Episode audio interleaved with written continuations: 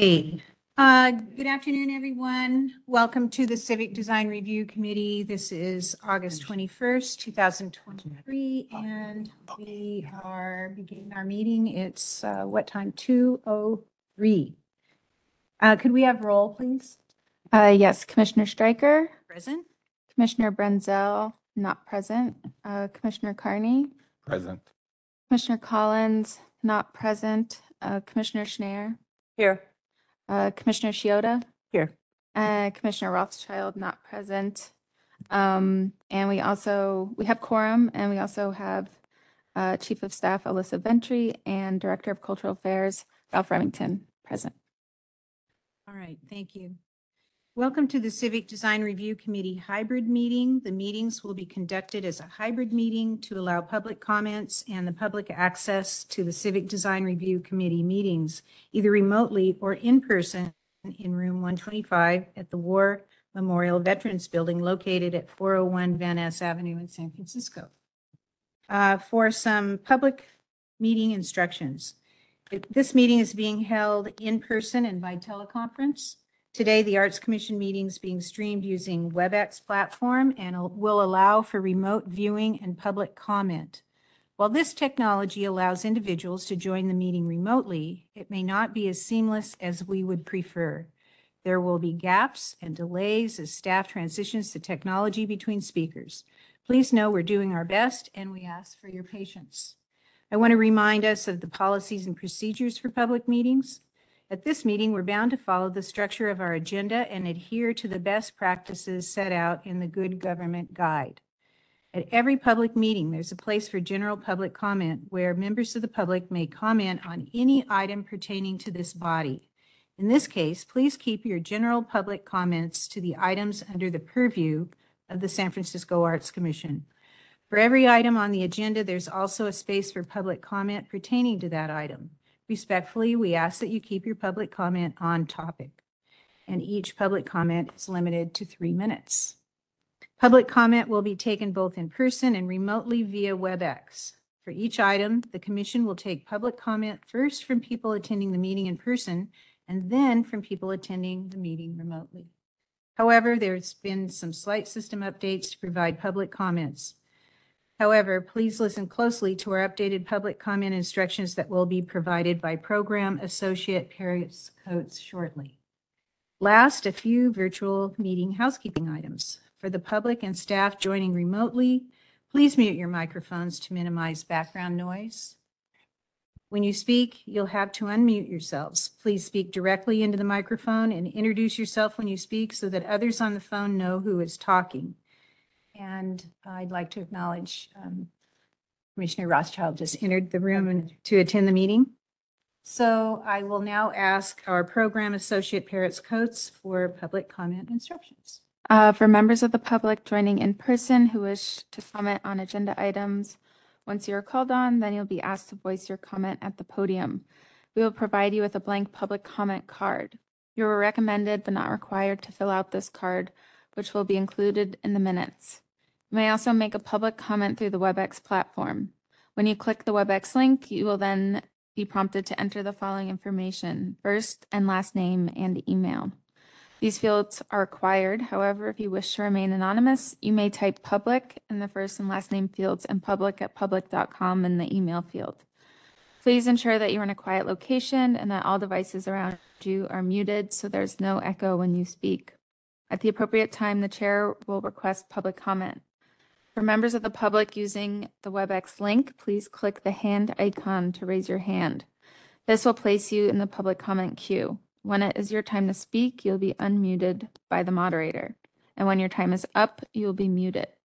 For members of the public calling by phone that wish to make a public comment, uh, when the public comment period opens, press star three to be added to the speaker line. When your microphone has been unmuted, you will hear us ask you to state your name and comment. You're encouraged but not required to state your name for the record. I will start your three minutes when you speak using a visual timer. You will also receive a 30 second audible warning. When your time is up, I will say, caller, your time is up. Then you will be placed on mute and moved out of the speaker line. We will briefly Uh, We will pause briefly before closing public comment to ensure no other commenters are seeking to speak on that item. Participants who wish to speak on other agenda items can remain on the line and listen for the next public comment opportunity. Anyone who speaks during a public comment period at today's meeting can send a summary of the comments to be included in the minutes if it is 150 words or less to paris.coates@sfgov.org. The summary may be rejected if it exceeds the prescribed word limit or is not an accurate summary of the speaker's comment. Uh, Public comment instructions will also be shared on the screen during each public comment period. Commissioner Stryker, please proceed with the meeting when you're ready. All right, thank you. I'd like to start the meeting by reading our land acknowledgement statement. The San Francisco Arts Commission acknowledges that we're on the unceded ancestral homeland of the Ramaytush Ohlone, who are the original inhabitants of the San Francisco Peninsula area. As the indigenous stewards of this land and in accordance with their traditions, the Ramaytush have never ceded, lost, nor forgotten their responsibilities as caretakers of this place, as well as for all peoples who reside in their traditional territory. As guests, we recognize that we benefit from living and working on their traditional homeland. We wish to pay our respects by acknowledging the ancestors. Just lost my thought right here. Oop, Lost my place. Uh, Ancestors, elders, and relatives of the Ramaytush community and by affirming their sovereign rights as First Peoples. As a department dedicated to promoting a diverse and equitable arts and culture environment in San Francisco, we're committed to supporting the traditional and contemporary evolution of the American Indian community. So we'll move to item number two, and that's general public comment. Is there any general public comment? Uh, We'll be taking in-person public comments first. So for those joining in person, please proceed to the public comment podium. Now, for those joining remotely, please raise your hand if you are listening via WebEx. If you're calling by phone, press star three to be placed in the public comment queue. Um, Instructions are currently on screen. We are currently on item two. As a reminder, your time will start when you begin speaking.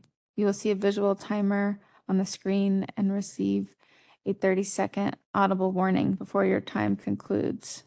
Uh, Then you'll be muted once your time is up. You may stay on the line if you'd like to speak on other items. Anyone who speaks during a public comment period at today's meeting can send a summary of the comments to be included in the minutes if it is 150 words or less to paris.co paris.co.sfgov.org. Uh, So first, we're seeking in-person commenters. Is there anyone who would like to make a public comment on the current agenda item? Not seeing anyone. Um, I will go to virtual now. Um, is there anyone that would like to make a public comment on the current agenda item? I see one hand raised. Oop, sorry, I just lowered your hand by accident. Um, give me one second. I see you. I'm going to unmute you. Um, okay, caller, uh, welcome to the meeting. We're on item two. You'll have three minutes. I'll start your time once you begin speaking and you'll be muted once your time is up. Hello, my name is Paula Katz, K A T Z. I don't know if this is the time for me to talk about the Ocean Beach project that's on the agenda or if we talk about that after it's presented. But um, I wanted to say, in case now's the appropriate time, I wanted to say that I really think it's wonderful that you're doing this and it has, it's going to have so many benefits.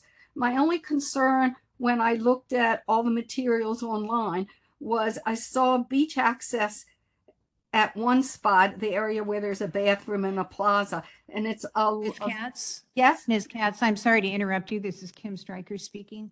Um, th- It would probably m- be most appropriate to speak during that particular item when it comes up. Okay, I'll do that. I Would you just be able to didn't, call back? yes, I just didn't notice that there was a public comment section.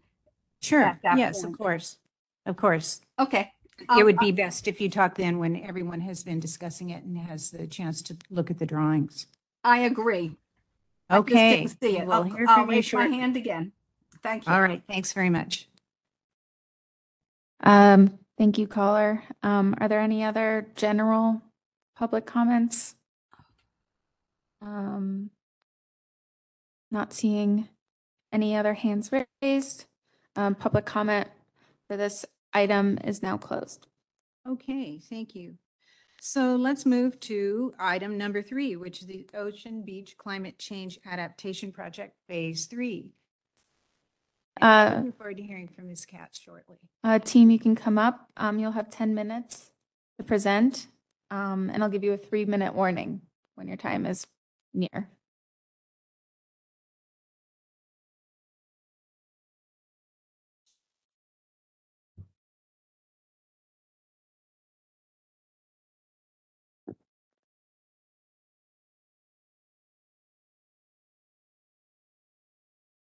Good afternoon, Commissioners. Uh, My name is Monica Scott. I'm with the San Francisco Recreation and Parks Department. Uh, The Ocean Beach Climate Change Adaptation Project is a multi-agency project with Rec and Park and the PUC. Um, But given the public access components of this project are under Rec and Park's uh, jurisdiction and future management, I'll be uh, introducing this project today. I'm joined with uh, James Munden from Munden Fry Landscape Architecture, as well as Paul DeFreitas from Public Works Architecture.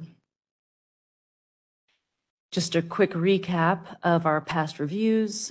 We had our Phase One review, October 15th, 21, followed by two informal reviews. Our Phase Two review took place May 16th, 2022, and we had a follow-up informal review in August of last year. The main updates that um, my teammates will go into with more detail include um, some elements of the architecture for the restroom, as well as elements of the uh, landscape architecture and design with the seat wall, uh, the beach access stairs, and the paving. Um, And also, we're excited to share more details on the public art component. I'll hand it off to James now. Thank you. Um, my is James from Munden Fry Landscape Associates. And this is the um, uh, overall plan, 1 to 150. So it shows the extent of the trail system. On the left-hand side, you, you have the Sloat, Sloat plaza, where the Sloat Boulevard and the Great Highway meet. And, and as you work your way uh, south, you of end up at Skyline, where there's a parking facility. And we're now going to go through some, some of these key areas just to kind of further explain those details. So this is the uh, um, Sloat Plaza, which uh, has the, the restroom facility, uh, which Paul will speak about in more detail um, soon. And, and I think the overall kind of changes since our last um, presentation really kind of uh, focus on the art component, which is now integrated uh, into the plaza. And we, we'll talk a little bit more about that and some renderings that will show you that in detail, as well as the um, development of the paving and the color system and the layout of that, which we further developed um, uh, with some help with um, the commissioners in an informal formal meeting. As you kind of go further south, um, wherever we have these kind of interstitial moments, these kind of important kind of nodes or lookouts, the paving material, the uh, seat seat walls, and and the seating are repeated. So there's a commonality there with the with the design and and the associated materials. And and this, as I say, is kind of a, a midpoint uh, through the trail. Uh, and then as we kind of go further south, this is where we um, get to a point where there's another lookout. So the paving and again the the design language is, is consistent with, with, the, with the other spaces. But most importantly, the feature here is the access down to the beach, um, where we'll show you some design development of that, of that feature. Um, and then the last kind of uh, node, or, or almost like a trailhead, um, which is connected to the skyline parking. Um, and this is also an area where you can gain access to a commuter bike bike lane that takes you um, all the way to Sloat Boulevard. This first rendering um, shows you a view of Sloat Plaza. Um, this is looking south, and you see the restroom uh, in the distance there. You have the, the seat walls, which have just been developed a little bit further since we last met at phase two. Uh, They're skate deterrent stops, which are uh, these depressions within the cast-in-place concrete, and they are symbolically representing wave patterns, and that continues all the way through the trail system as a common feature. Um, You have the solar lighting here, which um, you can see on the left-hand side, integrated at the back of the planting. And also you see the, the, the art element, which are these kind of aggregate components, which we'll explain a little bit more uh, in further slides.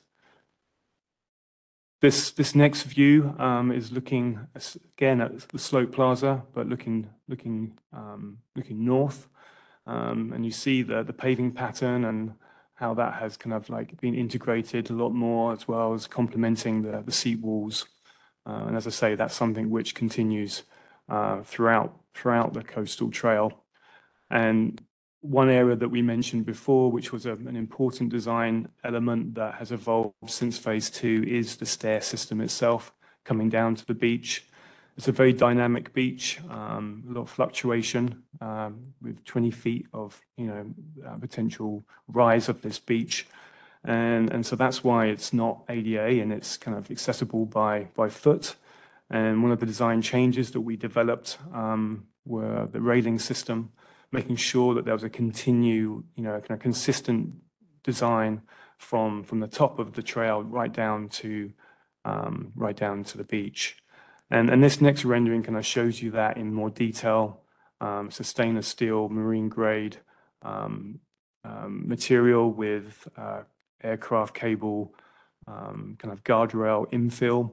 And that's a consistent kind of um, design language that takes you all the way down, down to the beach.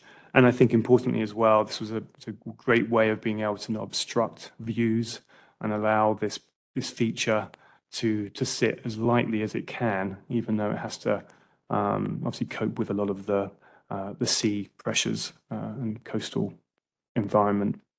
And then this last slide before I pass you over to Paul, um, this is a, a, a, um, a sheet that just talks about the artist. Um, and this is a public art installation by Mark Baugh-Sasaki um, titled Listening Stones. And we're working with the public art staff at the Arts Commission. Um, and this artwork has been approved by the Visual Arts Committee. Uh, and Mark writes in his artwork the artwork consists of 11 carved granite boulders and will create contemplative space where participants can slow down, be present in, listen to, and explore their relationship to the landscape.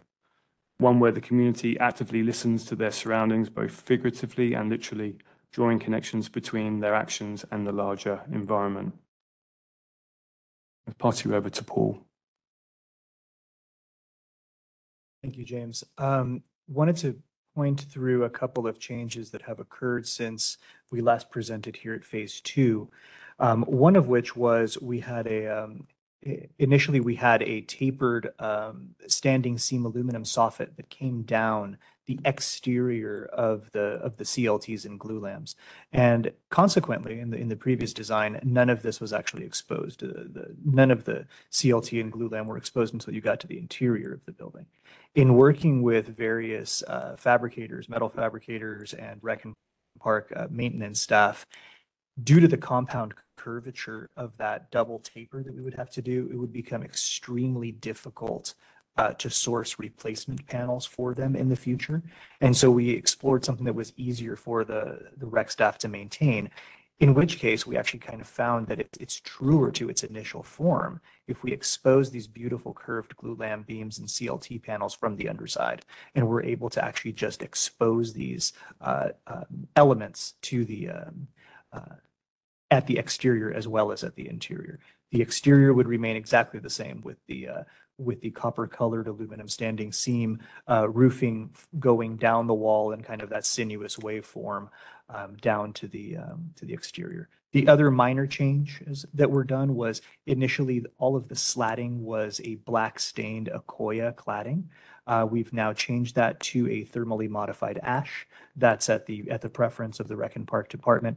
We, we've used that on other projects as well. It's an exceptionally durable material. Uh, and it will actually weather very quickly in this environment to um, a very natural silvery hue, uh, which I think will complement the, the concrete as well as the copper color of the roof and the other materials very nicely. Um, there was one other minor request from, uh, from Rec Park, which was initially we had a slatted screen wall here at the sink area. They requested that we delete that so that we have the maximum amount of visibility uh, into that space. But Uh, overall, these were very minor changes. You have two minutes remaining. And we're done. Oh, great. Here you can see the exterior is, uh, is roughly the same, and now you're able to see those, those glulam panels. Thank you. Commissioners, comments? This is phase three with these minor changes. Yeah, hi, thank you. Janine Shiota here. Um, I love that you incorporated feedback from uh, Parks and Rec, who has to maintain it, right? Sometimes things look really beautiful and then they're very difficult or expensive or hard to source, long lead times. Um, couple of questions, um, because I know you're in construction documents now. Um, and I recall phase two, um, we talked about lighting. So, um, and I didn't look at the CD set lighting page, but um, uh, specifically around, I, I know we had talked about this, s- this building in general, Mhm. and then also some of the sculptures. Um, because I can see people using this at night and that being a big dark wad in the middle of a big plaza. And then my second question was just bikes um, because I know that there's a big conflict between, you know, I, I am on uh, Marina Green a lot and between pedestrians and like family use versus even Golden Gate Park where the Golden Mile, where they're blocking the streets off. So the conflict between bikes and their pass through and their speed versus pedestrians and slow streets and things like that. So um, I would, I just wanted to get comments on that. And this might not be part of this CD set in particular. It might be more signage and um, you, you you know what I'm saying. But uh, I, I just wanted to see if that conversation was happening. Yeah, definitely. Um, I can speak to that and James, you can as well. Um, the, the lighting did not change from phase two. I believe we showed, or maybe it was in the informal, we showed a, um, kind of a photometric study of the lighting in the plaza versus along the trail. Um, we have we're working with kind of multiple uses and the nature of this space and the Dark Skies initiatives. So that we're trying to be very sensitive to not have excessive lighting while also maintain this as a, a safe place for, for a park use. Um, that said, we are not envisioning this to be like a nighttime activated space. So I would say the lighting will, there will be lighting in the plaza and along the trail. It's pretty sparse along the trail, similar to the frequency of the pole lights along Golden Gate Park as you go through the western end more. Um, there is also ambient, there's adjacent lighting from the streets, from um, both Skyline on the other side with Caltrans maintained light posts, those will still be there, as well as lights at this intersection. Um, and there's also lighting on the restroom itself. Um, there are also bollard lights as you proceed down the space. So we feel like that's a great way for folks to have those kind of touch, touch points of where they are in the space, because this is a very long area. Um, and then to your second point, I think it was regarding more usage of the trail, correct, with the bikes? So yes, bikes and pedestrians, um, we're working with MTA, coordinating with them to get their feedback on best practices for setting that up in a safe way. Um, we're envisioning striping similar to along the Panhandle bike path. Um, so it's mixed use, two directional. Um, and also along the service road, which is running on, um, to the east, a portion of that will be designated as a, um, southbound bike only. Um, and in the northbound lane, it would be like a sharrow, if you're familiar with that, where the bikes would be sharing that with the service vehicles. So we're trying, we know that folks love to go fast and some folks love to go slow. Um, and also people will be walking and engaging with the landscape and with the views. So we're, we're, um, we're doing the best we can given the constraints.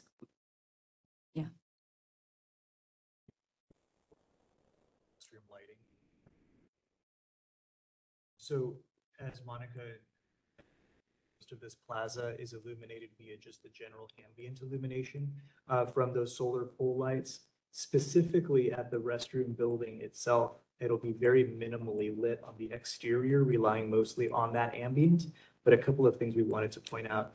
The, as the entire upper area of this building is slatted, um, we have what we've done for lighting within the restroom stalls and within the main areas is principally indirect. So what we're doing is we're washing up the, the this curved uh, CLT roof deck and casting light onto this roof um, so that the upper slatted area of this um, of, of the restroom uh, itself is a subtle glow. So it's kind of like a very subtly glowing lantern uh, at night complementing that plaza um, but in a very, very minor way so that we're well within keeping of the dark sky um, uh, compliance. And of course, once we get really actually into night, we'll shut them off.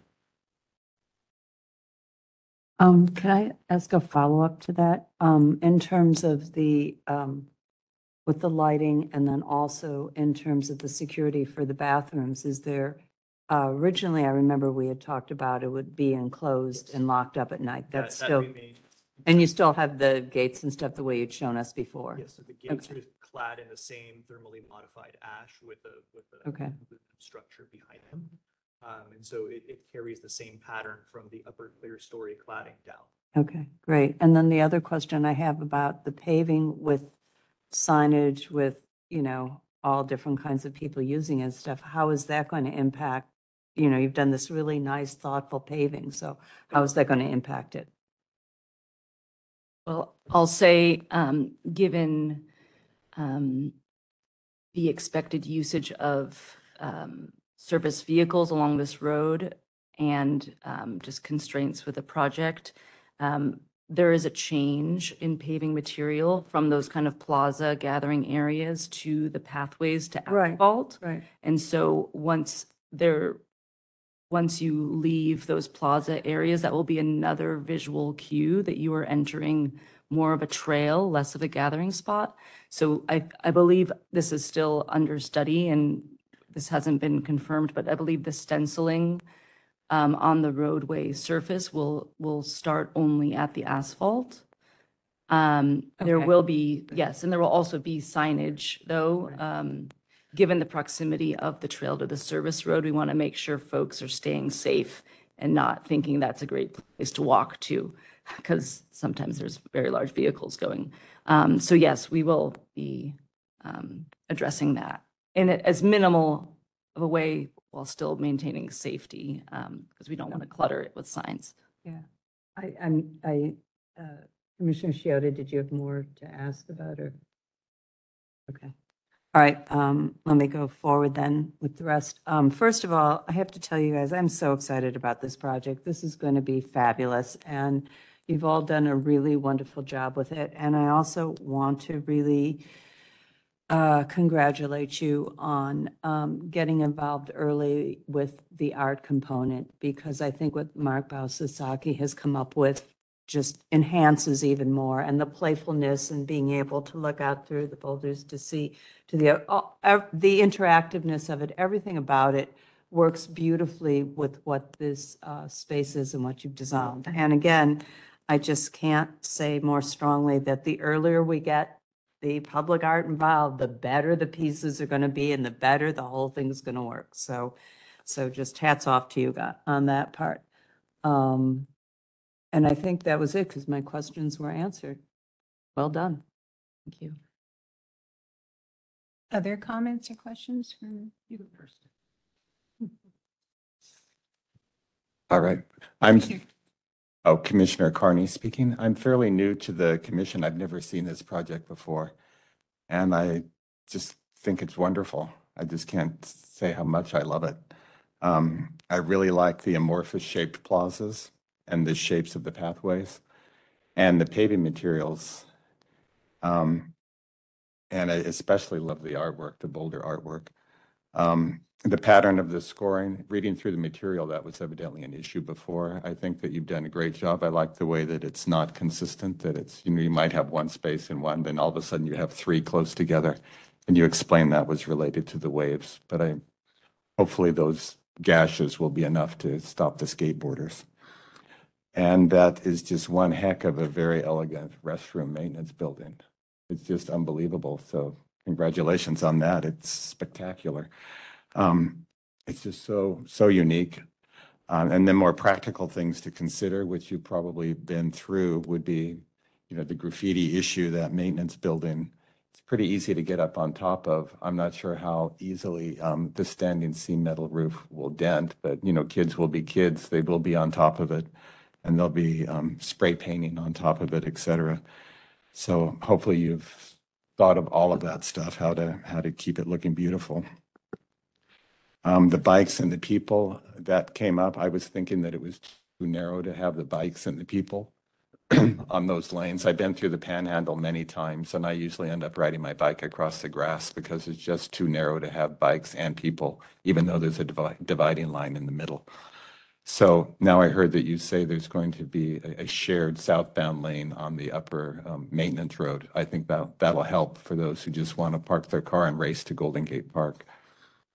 Um, the lighting you've already discussed. Um, how many trash cans will there be? People will have picnics and just leave their stuff behind. Sure, yeah, so we're definitely planning on locating one in the plaza area as well as encouraging um, Public Works to install a street side uh, trash receptacle on, on their side of the property as well as at the parking lot. Oh, yeah. also have one Oh, yeah, there as well. definitely the parking lot. Um, I'm not a huge fan of sonotubes, I must say. I guess you had to do it with the stairs because you have to go in so deep with the soft soils. I see an engineer back there shaking his head, so you must be the engineer. Um, and the bottom of it, it looks like there might be a retaining wall in addition to the sonotubes. Is that just to hit the waves? That's actually um, relating to um, the actual main uh, underground wall that's going to be protecting Lake Merced. Um, so at some times of the year when there's a stronger um, kind of storm, the hundred-year storm, some parts of the uh, the actual um, uh, retaining structure will be exposed, but we're designed to accommodate that. Um, and as I say, I think um, for the most part, the, the sand dune um, restoration and actually having a laid back kind of slope will hopefully um, mitigate a lot of that erosion when those big storm events occur. Um, so, but yes, there is a there's an element there which is for the most part underground. Okay. And then the interior of the bathrooms, um, what's on the walls around the toilets and sink? Is that tile or how do you clean the graffiti and everything off? Yeah, so the, the interior is all clad in a porcelain tile. Um, that's the areas here that you see behind the sink areas and, and the hand drying areas. The interiors of, of all of the stalls are tiled as well as the exterior surface of this concrete. Once you get above that seven foot level is where the exposed uh, wood takes place, uh, whether that's the, the exposed uh, thermally modified ash on the exterior and gates and screens, um, or the, the actual structural material itself. So all of those materials, the, the, the, the clear finish on the wood as well as the, uh, on the CLT and glulams, um, and the exterior of the concrete will be covered with an anti, a clear anti-graffiti finish, um, as will the, the copper colored standing seam roof itself. So initially on this project, we really wanted to do was a copper, an actual copper roof and let it patina and change and enhance dynamically over time. The issue with that was, you know, given the fact that it becomes a wall and it becomes highly susceptible to graffiti, Rec Park really needed to have this be coatable in that anti-graffiti compound so they can remove it. And so that's why we went with a, um, you know, a painted uh, aluminum finish that looks like copper, but we're able to place that coating on with without having uh, it affect the the patination of it over time. Okay. All right. Well, thank you. In general, um, great job. I can't wait to see it finished. Comments? Commissioner Roth, John? Just a, a general question in terms of the uh, ADA accessible uh, access. Are we, uh, in this particular project, uh, don't need to have like wheelchair access? So, yes, that work? Just- um, given the topography Uh-huh. of the project site, we have stairs on one end. Uh-huh. Um, and we, at this northern end, sorry, I'm just going to flip back through, you'll see what's called out as um, the beach, beach, beach access ramp and gate. Oh, oh, there's a pointer. Right? Oh, okay. So that is not, that is um, for big sand placement, sand movements, trucks to use it as a sand ramp. There is currently one there now. Uh-huh. So it's not, that's not designed to be accessible, um, given that it's just literally made of sand. Uh-huh. Um, however, we, we worked with, uh, the Public Works Disability Access Coordinator, Mhm. and we are, our project will be providing off-site access a few blocks to the north at Taraval. Uh-huh. So there's currently a pathway, um, oh, yep. So you can see the pathway going in the median there, the, between the lower Great Highway and that's the Great Highway itself. Uh-huh. So, uh, this project will be making improvements to that path. Got to it. Confirm that it is, um, appropriate slope and condition. And at Taraval, there will be, um, access with mats. Got And this is where we get into the multiple jurisdictions. So that we'll be working with National Park Service on because that is Uh-huh. their property. Uh-huh. Uh-huh. Um, so, Okay, yeah, thank you. I, I was just curious how that would work. yeah. Um, so I appreciate that. And then, um, a- along the seat wall, is there a requirement to have some kind of wheelchair, uh, you know, uh, place? There's a companion. Yeah, so- companion seating, that's it, yeah. There is, you want, Yeah, yeah. There, we, we have a few areas where, let's have a look. So um, at the Sloat Plaza, we have these kind of Oh, okay. alcoves here. Got it. And so there'll be more traditional armrest and backrest and then Uh-huh. opportunities on the sides for, for, yeah, companion seating. Got it. And, got and it. that occurs at the, um, yeah, at this, at this point here as well. Um, and then also at the beach access. So even though people can't go down to Uh-huh. the beach, um, we do have like a small kind of like lookout where people in a wheelchair can, can look at the view and Okay. Yeah. Thank you. And there are also um, the appropriate parking stalls, like, um, ADA parking stalls in the parking lot as well, with a drop-off zone and space for the uh, mobility vans. Neat. Okay, yeah, I just didn't know in like a project like this, how you address something like that. Um, and then, uh, let's see. I feel like I just lost my train of thought. Uh.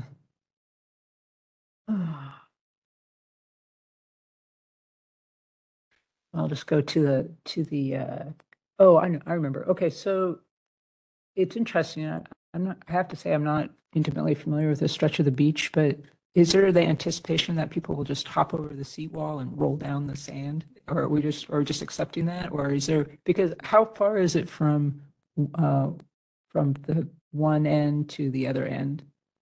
It's, it's about uh, just under a mile, right? A right? mile? And Yeah. so there's, there's no access along That's that? correct. Okay. Yeah, and we, we did consider initially having a third access point. Uh-huh. Um, It's still a very large gap. Um, Mhm. And so Rec and Park has um, given advice to the PUC because this Mhm. gets into, once you reach off of the trail, that's above the PUC's infrastructure, Got it, right? And their, and their got it. pipe, their tunnel, Got their it. wall. Okay, Um, and so uh, the PUC will be maintaining that area as like a stabilized planting zone. got it. Um, and we've suggested some Uh-huh. low planting barrier type of Uh-huh. fencing. I don't know what will actually take place, Okay, um, because that will be maintained by the PUC. got it. Um, yes, we Uh-huh. know people will Uh-huh. want to just go down. Yeah, Um, yeah. uh-huh. So I think we're going to do our best, pro- m- l- most likely with minimal signage, Uh-huh. um, you know, erosion, just giving people more awareness of why this is Got here it. and why it's Totally get it. Yeah. Yeah, lots of jurisdictions. Okay.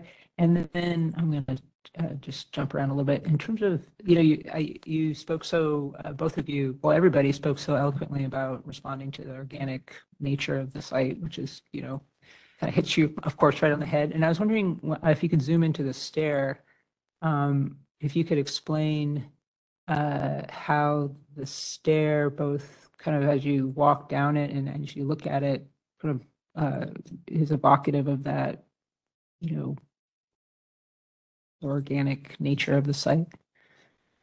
Yeah, it was, it, it was definitely a, you know, it is a challenge, I think, to have a, something that is structurally able to cope with the dynamic beach and, and, and all of that, all of that, um, those pressures. Um, I think the, um, the actual kind of structure of the, you know, the concrete versus other things we went through, you know, whether it should be wood, whether it should be all metal, Hmm. um, Mm-hmm. uh, some kind of composite. Mhm. And, and I think, you know, from a structural standpoint, it made a lot more sense for it to be a concrete tread system. Mm-hmm. Um, and then really from our standpoint, from a landscape standpoint, we really wanted to try it and have a system that visually kind of disappears from a guardrail and Mhm. handrail, Mm-hmm. um, Mm-hmm. that, that even know that it's Mhm. there and it's kind of providing that, that security, it's visually permeable, especially when thinking of people who are going to be up on the top trail Mhm. system who can't walk down Mm-hmm. um, in a wheelchair, you know, wanting them to be able to visually, s- you know, see through.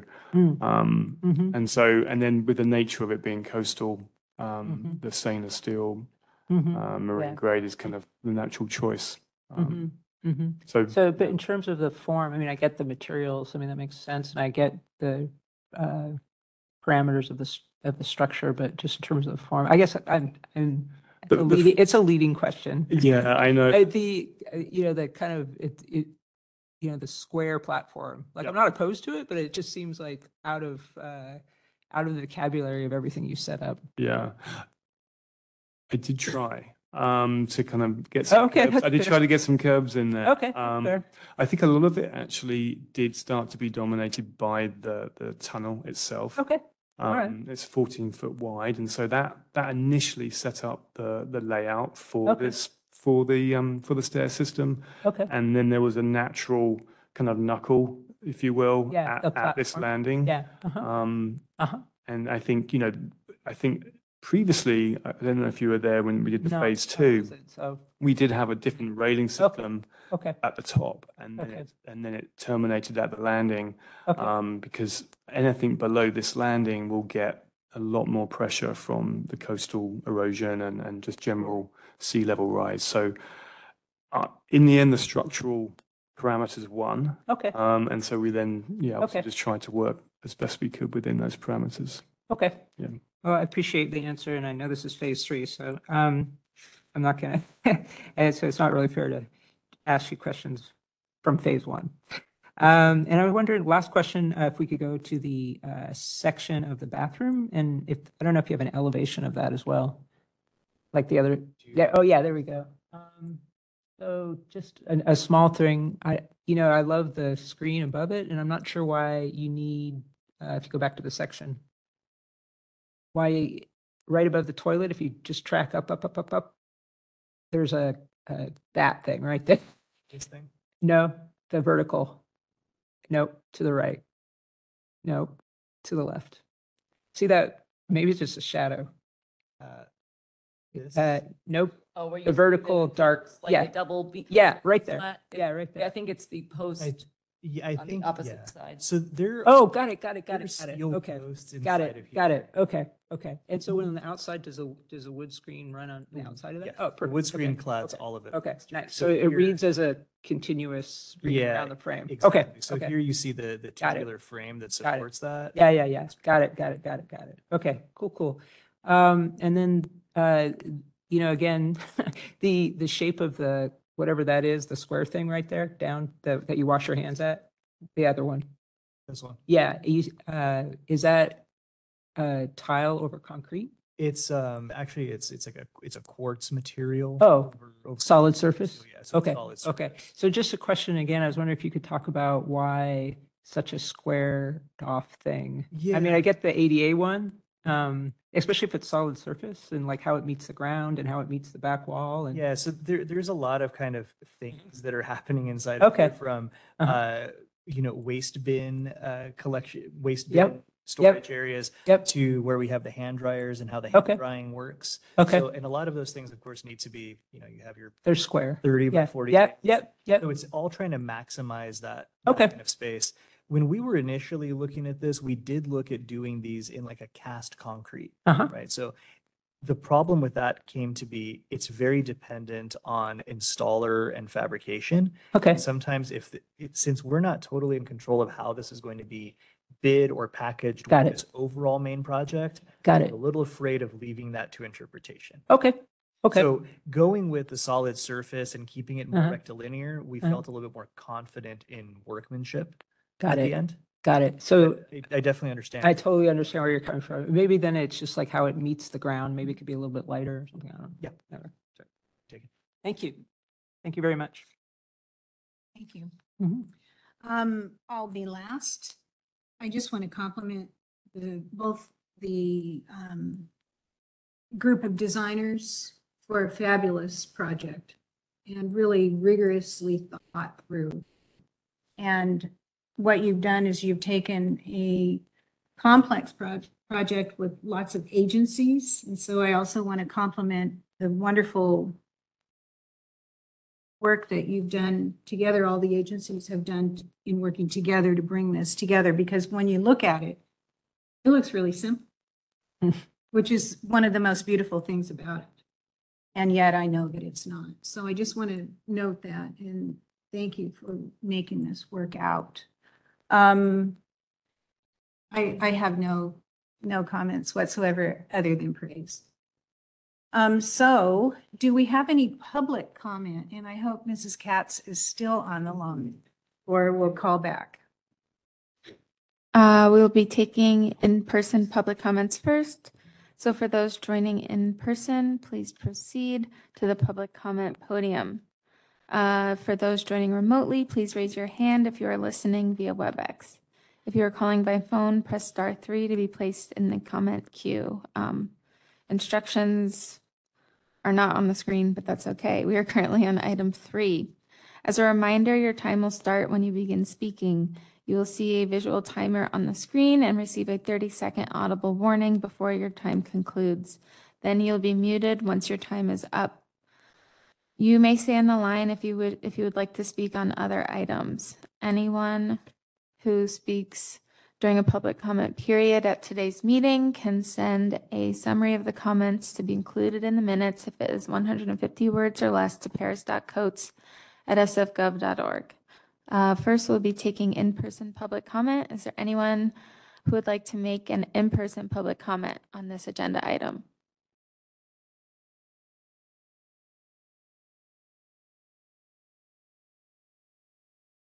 Okay. Um, okay, next we'll be taking um virtual public comment. Is there anyone that would make like to make a virtual public comment? Um, I see one hand raised. I will go ahead and unmute you, caller. Thanks for calling again. Uh, can you hear us? Yes. Okay, uh, you may start. Hi, my name's Paula Katz, K A T Z, and um, I'm really looking forward to this project. I live not far from the Great Highway at Rivera, and this is fairly close, and I think is going to be wonderful.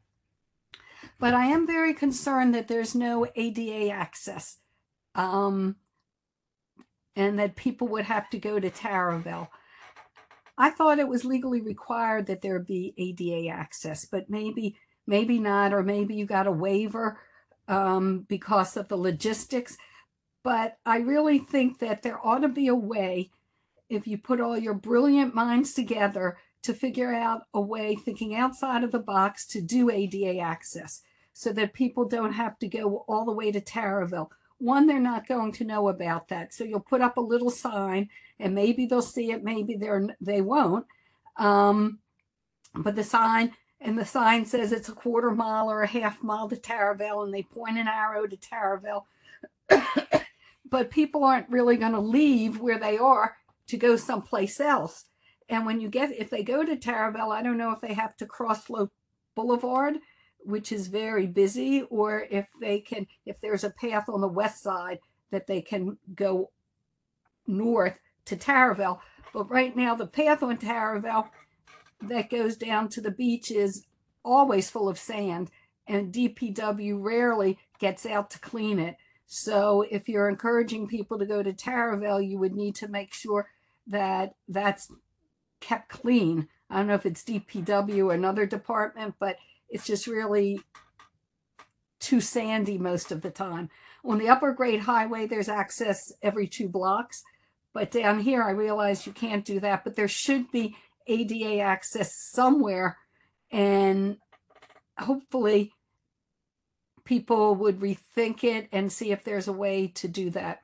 So thank you very much. And I'm looking forward to to visiting. Okay, thank you for your comment.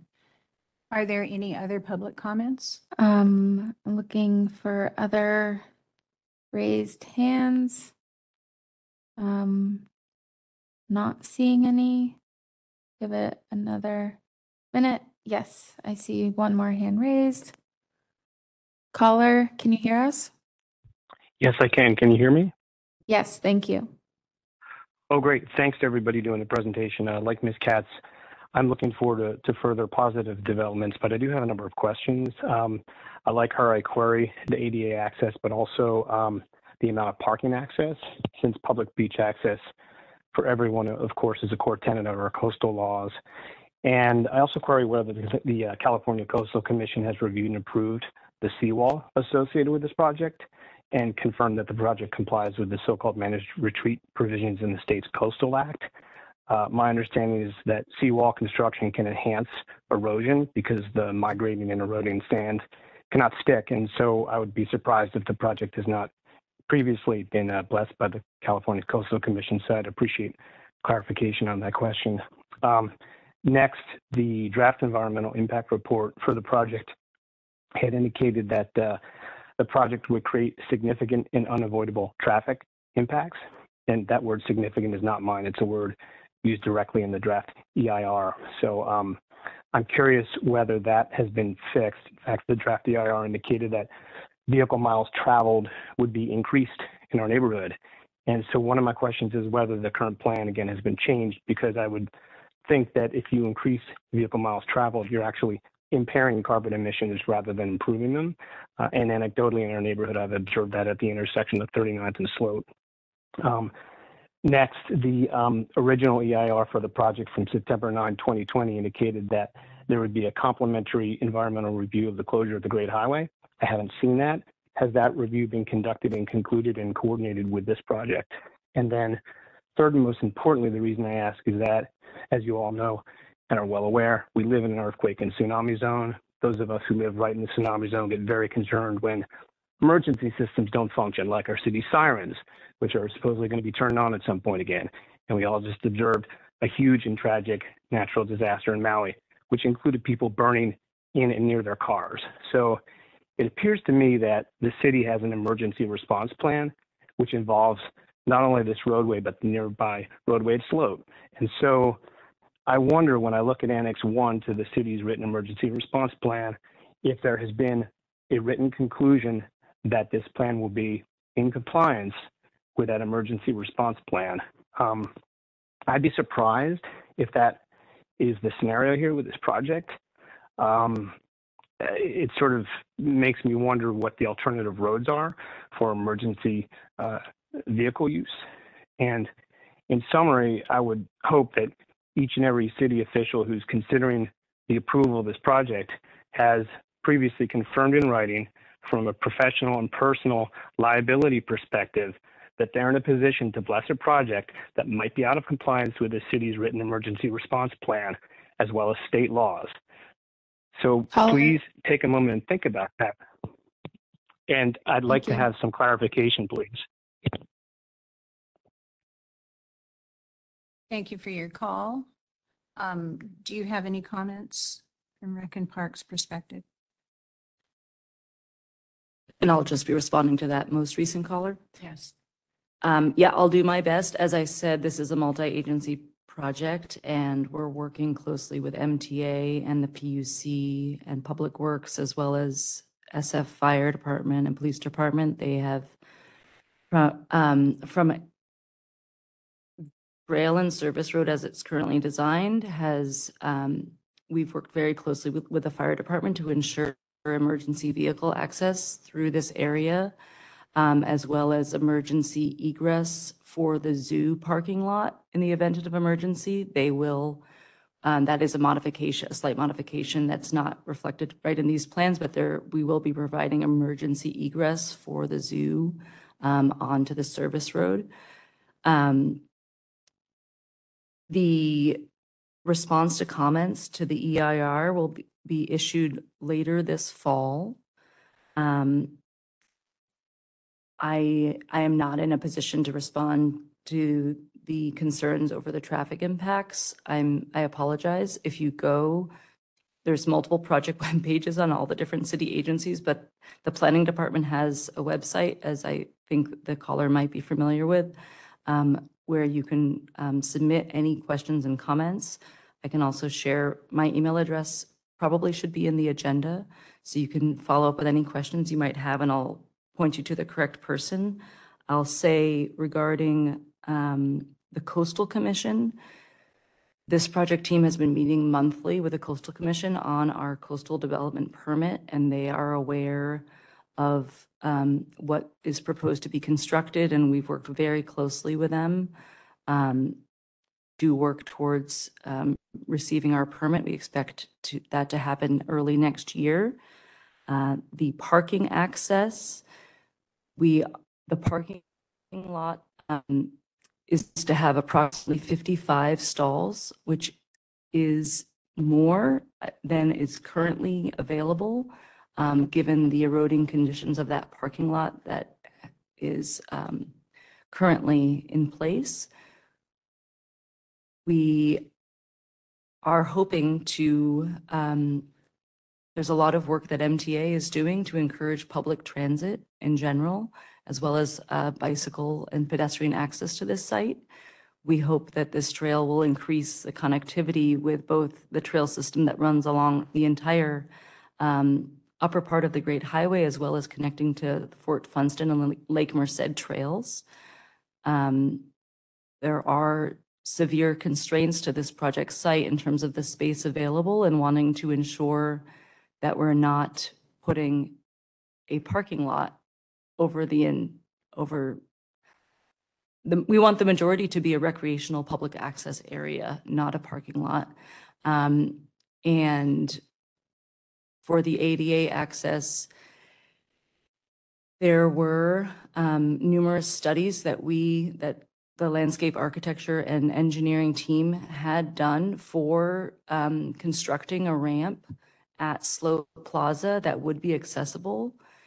The amount of infrastructure and concrete and um, building up of the waterfront um, was not viewed as viable for a number of reasons, but namely because this is a managed retreat uh, climate change adaptation project, by adding more infrastructure in this area, um, there's just a significant impact and consequence. And um, yeah, but, but definitely they can reach me with specific questions. All right, thank you very much for that answer. Commissioners, do I have a motion to approve the Ocean Beach Climate Change Adaptation Project at Phase Three? So Um, moved, Commissioner Schnair. And uh, do I have a second? Second, Shiota. Take a vote. All in favor, say aye. Aye. Aye. Is there any uh, nays? Any opposed, say nay.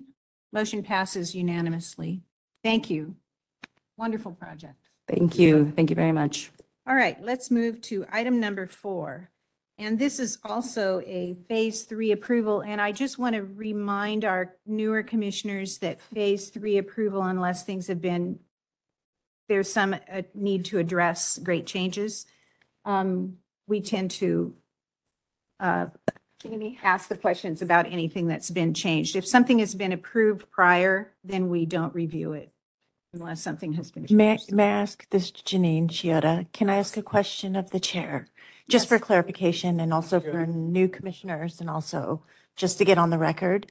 In terms of project review, because um, some of the public comment and questions on the last project were things that were out of our, our review purview. So I'd like to um, get a, just, my understanding is that we look at um, some of the architectural elements and, and also the arts elements of a project, which can include materiality, which can include things we know about public art and um, the public's interaction with them, um, but certain other things. And, you know, we can obviously bring up questions that are architecturally or other agency-based, um, but that isn't specifically within our design purview. I mean, review purview, correct? The things that are not within our design, uh, design purview are, Well, I'm just, um, I, the, the person was Yes. asking Oh, for for comment example, on things like, like coastal commission, yes, right? So, absolutely yeah, not. We okay. cannot comment on that. Thank you. We are not uh, able to do that or qualified. So thank you for that question. Okay. Um, Team, are you ready to present? Yes. Uh, you'll have 10 minutes to present and I'll give you a three minute warning. Okay. Uh, Good afternoon, Commissioners. I'm Reggie Stump. I'm the project architect for this uh, Sunol Valley Water Treatment Plant Ozonation Project. We're here to present uh, Phase Three. uh, Along, uh, the PUC project manager, Brian DeSore, is joining via WebEx. So if there's questions for him later, he can address those. We have Jamie from Lee from the architect, Public Works Architecture, and also the landscape architects, Miles and Grazina from Stevens Associates to answer, and they'll be presenting as well. So I'll leave it up to Jamie to present. Thank you, Commissioners. Um, Just some history. We last presented to the Commission for Phase Two on October of last year, where the project was approved without contingencies. Um, Since then, there have been three minor changes, um, architectural and landscape architectural, mainly at the ozone generation building in the front garden, which we'll um, elaborate further on in the presentation about. Um, for the commissioners who haven't seen this project before, um, the site is 50 miles southeast of San Francisco in Sunol, California. The existing plan is in a very uh, remote location um, at um, um, above Alameda Creek and nearby Calaveras Road. Um, there's no public access to the plant, but for staff arriving, they would enter the plant from Calaveras Road and the plant gate is at the base of the creek. Um, the main plant row climbs up quite steeply as you pass by the site on the left. Um, our site is saturated and outlined in blue. Um, sorry, just trying to find the laser. Thank you. And our site again is saturated in this triangular area. Um, the overall site layout and design have not changed since phase two. Um, but as a reminder, um, the architectural scope consists of four new facilities. So there are two outdoor facilities, the liquid oxygen facility here, the calcium thiosulfate facility, a canopy structure uh, matching other existing canopy structures on site. And across the new access road are two uh, cast in place concrete structures, the ozone generation building in the ozone contactor structure, along with a dozen or so other um, new facilities that will be part of this project. Um, as mentioned before, there's one minor design update at the ozone generation building at the east elevation. One storefront window was removed due to conflicts with the um, process mechanical piping and equipment. But overall, the architectural material palette has remained unchanged from phase two. Um, and similarly, at the ozone contactor structure, um, there have been no changes to the architectural design.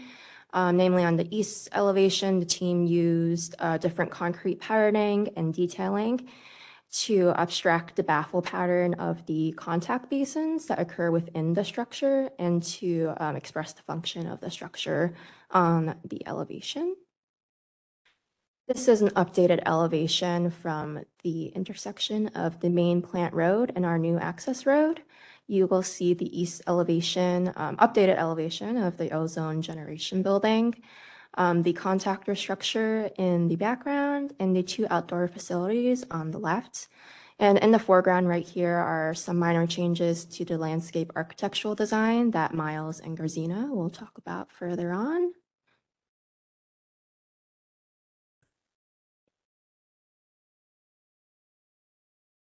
Okay, the ozone generation building, you can see the front yard of that. That's the main feature area. And so the only change was deleting a large madrone tree, or two large madrone trees that uh, secured, security cameras uh, inserted into the project. And so we need that security for the site. So those trees were too obstructive. And so uh, silk tassel trees were replaced. Uh, And then on the right item number two there, that utility box has a larger ground plane of decomposed granite uh, instead of the ground cover shrubs that we had in mind before. So uh, those are the two main changes. But we're happy with the outcome with the silk tassels. Very elegant uh, statement for the front of the building. And so that's it. You can see the plant material for the overall project. uh, For those in the landscape side of things, so you can see some of the other um, ground cover and shrubs and uh, silver lupine. So um, there's a major retaining wall at the access road, and so there'll be a uh, green screen vertical element. Uh, So uh, between the ozone generation building and the retaining wall, you'll have that kind of green element. Uh, And on the other side would be uh, ceanothus plants coming down the uh, roadway there to give it a highlight there. And then in front of the building, you can see the ceanothus blue element in a kind of a uh, small round element at the front yard there. But everything else is the same. The street furniture and paving and et cetera is all the same. So That concludes our presentation. Thank you. Okay, thank you very much. Uh, Commissioners, any comments? Yes, Commissioner Rothschild. Um, in terms of the window, I get that it could be in, in conflict with, uh, the stuff behind it, but would it be cool to see the stuff behind it, like a picture window? Yeah, so we um do have let me go to the elevation. So the uh, main elevation from the access road, these are actually glazed large um bifold doors, single swing doors, and we have all glazed storefront access doors as well. Uh-huh. And on the north and south elevations, we've kept the storefront windows there. It was just at this east elevation with the large opening we have in the middle. We need an amount of, um, you know, shear wall from the structural side, and we are working with, Oh, there's a lot of process mechanical piping on the interior. okay. Um, so we did try to keep as much of the storefront on the side so that you can still see into the main um, room and see the equipment from the outside. Okay, so you need the, you need the wall for structure. Yeah. Mhm. Okay. Any other comments from commissioners? Is there any public comment? We're taking in-person public comment first. Uh, So for those now joining, please proceed to the public comment podium. For those joining remotely, please raise your hand if you're listening via WebEx. If you're calling by phone, press star three to be placed in the public comment queue. Uh, Instructions are on screen. We are currently on item number four. As a reminder, your time will start when you begin speaking. You will see a visual timer on the screen and receive a 30-second audible warning before your time concludes. Then you'll be muted once your time is up. You may stay on the line if you would like to speak on other items. Anyone who speaks during a public comment period at today's meeting can send a summary of the comments to be included in the minutes if it is 150 words or less to paris.coates@sfgov.org. Um, Looking for in-person comment, commenters now. Is there anyone who would like to make a public comment on the current agenda item? Not seeing anyone. Um, now we're looking for remote public comment. Is there anyone that would like to make a public comment on the current agenda item? Looking for raised hands. Um, I'll give it another few seconds. I'm not seeing any raised hands on WebEx. Um, public comment is now closed. Okay, thank you.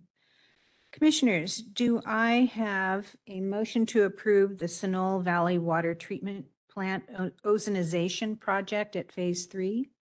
So moved, Commissioner Schnair. Do I have a second? Second, Shiota. Thank you. All in favor, say aye. Aye. Aye. Any Aye. opposed? Motion passes unanimously. Nice job. Thank you. Okay, let's move to item number five, and that's the Treasure Island Water Resource Recovery Facility. This is at Phase Two. So, uh, it's- uh, this is Jessica. Um, phase two, that represents what, uh, Design and development generally? design development, okay. Yes. On team, you'll have 20 minutes to present, and uh, um, I'll start the timer when you begin and give you a three-minute warning, unless you'd prefer a five-minute warning. Three is fine. Okay. Thank you. Good afternoon. My name is Jamie Beckman. I'm with Merrill Morris Partners. Uh, It's a pleasure to present this Phase Two uh, design review for the SFPUC's Treasure Island Water Resource Recovery Facility Project to the committee today.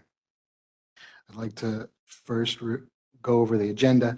Um, We're going to review the project and its updates. We'll review the Phase One schematic design review comments that the committee had. We'll go through the architectural design, we'll go through the landscape architectural design. We'll follow up with the perimeter security enclosure, uh, and then we'll finish up with the monument sign and graphics component. Uh, I'll introduce our team. Uh, To my left, I have Jignesh Desai with the SFPUC. Uh, We have Calvin Huey, who's the project engineer with the SFPUC. Um, I don't know if we have Noemi Rivella on the phone or not. Um, Again, part with the SFPUC. Uh, We have our lead design consultant, Billy Wong with Stantec, uh, who may or may not be on the phone. Our lead architect, Elizabeth Navarro with Stantec, who is, who is on the WebEx, um, will be available for questions uh, regarding the architecture. And again, myself, Jamie Beckman, with the lead with landscape on the PM side. And I'll pass it over to Jignesh to kind of give us a little bit of background and talk about the facility. Right. Good afternoon, Commissioners. Uh, My name is Jignesh Desai. I'm a project manager for SFPUC. I've been working on wastewater treatment plant and conveyance projects for last 24 years for City and County of San Francisco. Treasure Island is part of our City and County of San Francisco. Um, As the slide states, uh, Treasure Island Development Authority is responsible for development, while SFPUC is a contract operator for existing utilities as well as the existing treatment plant. As you all are aware, uh, Treasure Island has ongoing development that is occurring in four uh, phases build out. The development project provides new high-density mixed-use variety of housing types, retail score, open space, and on-site infrastructure. SFPUC is responsible for design and construction of a new treatment plant to meet needs of this new development. Next slide, please. The yellow highlighted, uh, shown, uh, is our existing plant built by Navy and currently oper- operating with Band-Aids. It's very old plant, uh, built in 1970s. Um, The new plant will be in the footprint shown in the red. Our new plant's design flows and loads are based on full build-out of the island. Just to give you an idea, the, the size of the plant, the influent, what we call average dry weather flow will be 1.3 million gallons a day, and the peak flow, 3.9 million gallons a day. The new plant, as you see, the title reflects, is called Resource Recovery, and the reason being, uh, this facility will produce recycled water that will fulfill the demands of island for flushing toilets and uh, other irrigation purposes.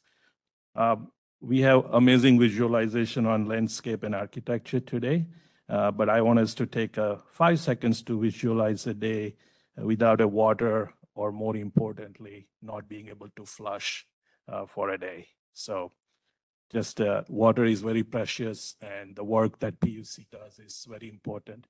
I have a water bottle says water power sewer working for you 24 7. So that's our mission for SFPUC. Next slide.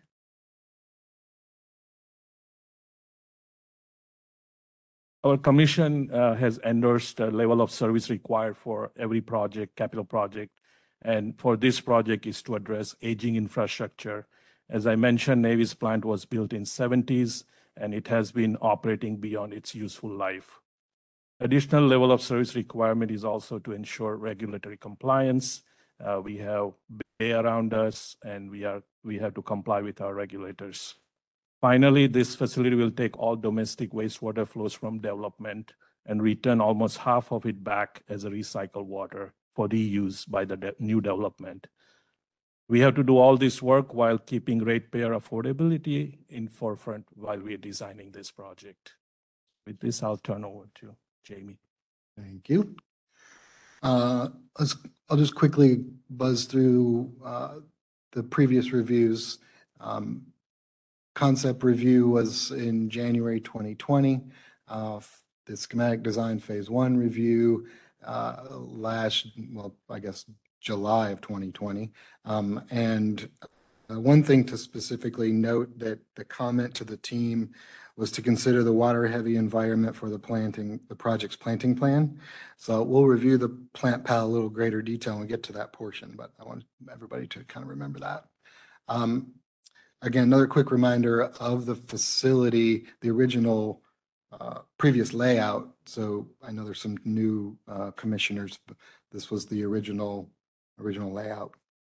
The uh, updated layout we have here today, you'll notice the facility has become more compact by streamlining some of the water processes. Uh, Some highlights to, to point out here, updated layout of the perimeter security fence and gate design, which you'll see, which you notice there in red. The fencing uh, surrounding the wetland remains mostly in the same location as it was previously, even though the, kind of- the stormwater basin has changed uh, shapes slightly. We have here our updated, our enlarged site plan um, showing the buildings in question today, the maintenance building, the administration building. I should also note at this point that the facility does not have any, does not provide for- for, for public access. The maintenance building is to be used by the main, the facility maintenance staff, approximately 10 personnel daily for equipment and piping maintenance, storage, and miscellaneous work. This includes welding workshop, instrumentation and electrical workshop, storage for small parts, personal tools and oils, and a compressor area. The administration building is to be used by all facility staff, both technical, maintenance, and administrative daily. This is about 20 people. The building includes a control room for the facility operators, a laboratory for technical staff, offices for the administrative staff, the conference room is available for group meetings, trainings, facility discussions, and the auxiliary spaces available for staff are kitchen, break room, restrooms, locker room, shower, and wash station, laundry, and, and there's some storage. The exterior elevations of the administration building, the walls will be cast in place concrete with a smooth form finish as shown in the images that you see um, on the screen there. The wall reveals have been added to break up the facade. The doors and windows are inset by two inches, helping cast a deeper shadow and provide depth to the linear elements. That- is pretty much in line with phase, the phase one uh, design as well. The maintenance building, um, as the exteriors here, the exterior elevations here are shown, are similar, cast in place, concrete, smooth form finish, uh, same reveals, same inset of the doors, um, you know, really trying to tie the two buildings together seamlessly. And you'll see um, here we, the both uh, administration building and the maintenance building in a seamless elevation along what we say is the main road, which is Avenue M, and the main entrance to the site. Here, one glimpse we get of, we see the new enclosure uh, security enclosure fence and gates in its very in- transparent nature. And we'll touch more on that in, in, in a little bit. Um, and, and one point, one thing to point out, this west elevation is the, um, opportunity for the art enrichment location.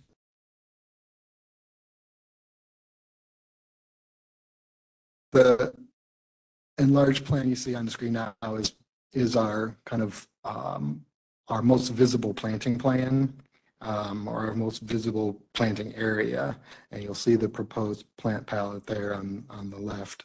Uh, in response to the previous committee comment, uh, the plant palette has been selected, um, basically on a heavy native palette, uh, to thrive in this environment. Uh, one thing we're proposing is a curated hydroseed blend, which is shown in green as our sort of base ground cover. Um, and then we will be selecting shrubs and grasses uh, to plant in these natural drifts to give us uh, some instant visual impact. The next few slides will show um, kind of how we've broken the area out and with its plant palette uh, throughout those areas. And again, the, the idea is the same to curate a hydroseed blend and come back and plant the natural drifts so that we can sort of, we can create that, the wild look that was originally presented back in phase one and, and through, and through concept. So we've got what we're calling the coastal scrub area, which is basically the area adjacent to the wetland. We have the detention basin. We have what I've, what I pointed out earlier as what we're calling Avenue M, which is our sort of frontage. And then we have the area inside the facility adjacent to the uh, maintenance building and the administration building. Now, we'll kind of move on to the, the meat of the, of the, the project is the perimeter enclosure. Um, One thing, um, as I touched on briefly, the transparent nature of this uh, fence is called the invisible wall. um, and has been selected with a few goals in mind. One, to provide the necessary security required by a facility like this. And two, not to disrupt the sweeping views of the bay as much as possible and to celebrate the processes of recovery of wastewater, which Jignesh had kind of had, had alluded to. It's no longer a wastewater treatment plant, it's a water re, water recovery facility. We have um, vehicular sliding gates. We have two uh, currently from the same manufacturer, uh, single leaf, fully automatic controls, key fob, um, or key keypad access. We have um, the wetland fence is what it's called. You'll see the, in the blue area, um, small or a short three-foot fence being highly transparent, just as the perimeter enclosure. The main objective of this fence is really to provide a barrier around the wetland and the stormwater basin to protect the public from wandering off into areas that are off limits, while allowing for, for full views of the wetland and um, a, a working stormwater um, retention, stormwater um, bioretention basin. Moving on to the uh, graphics and, and the identity of the facility. You'll see here we are proposing a traditional concrete monument sign wall, coordinated color and finish and texture as the buildings, uh, pin mounted stainless steel brushed let backlit letters. Um, So the next several slides we'll do, we're going to finish up with a series of perspectives sort of around the site. Um, Similar views from, again, phase one uh, presentation that everybody saw previously, except maybe the new commissioners. Um, starting basically here at the at, at the administration building there beyond the monument sign. This is sort of the the the first the first view. Um, and the first view that you begin to see the transparent nature of the fe- of the perimeter enclosure and the gates.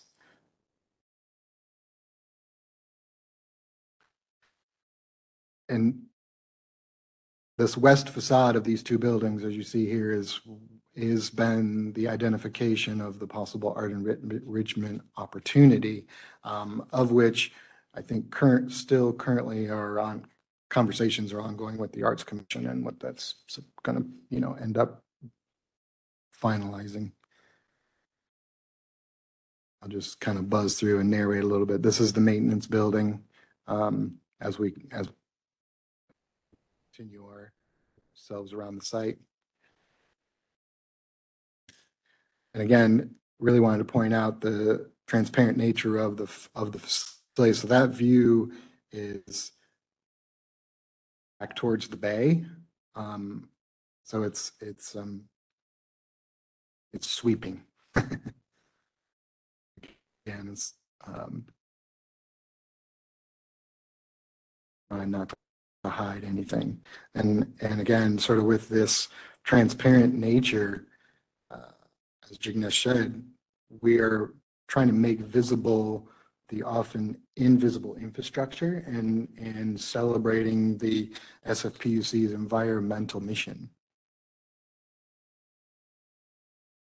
And so this is kind of at our corner of the site, looking back, the, the stormwater basin in the front, just beyond, you can see the po, the posts of the short fence, but really trying to not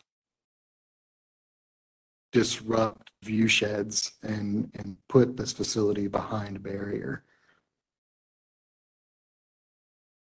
And we get to the back side on the, on the bay side, which you're looking back over the wetlands. And again, it's, it is, um, celebrating the PUC moving from a wastewater treatment plant into water recovery, uh, functional working wetland.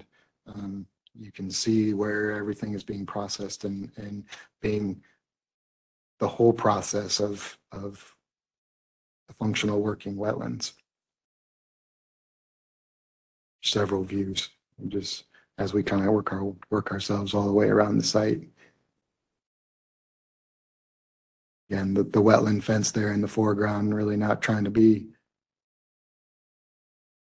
obstructive, but just making sure people stay safe.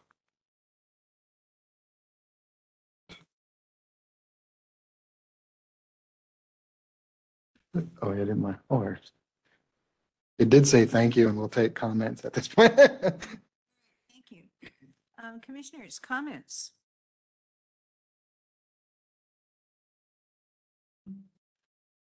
Commissioner Carney.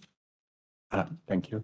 Um, This is my first time seeing it, and the, um, I think it's interesting it came after the Sunol project because there's a big difference between the two.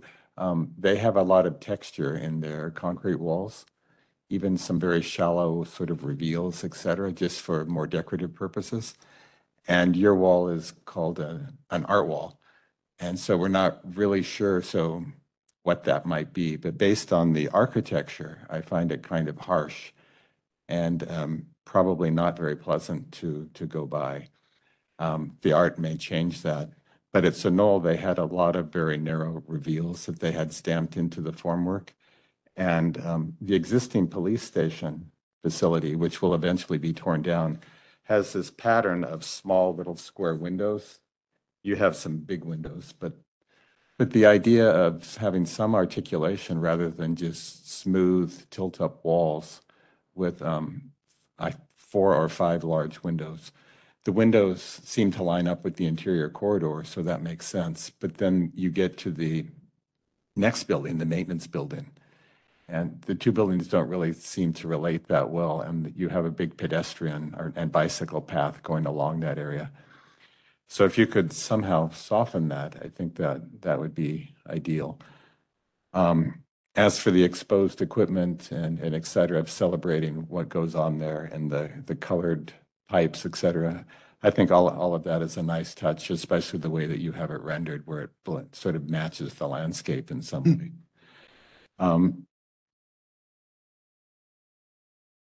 I think that's about it. Um, sheet 12 of your drawings. Um, on the maintenance building. it does show some smaller windows, but they're at the very bottom. They're on the, on the inside though, you don't see them. But if you go back to the rendering along the, the pathway, I don't know how the others feel and what happened at your initial discussions, if, if they, maybe the artwork was deemed to be enough, but to me, it's not really enough to go along there. It looks like the back of some sort of um, warehouse you would see along Interstate 5 where they have shoes or, or Costco stuff in them.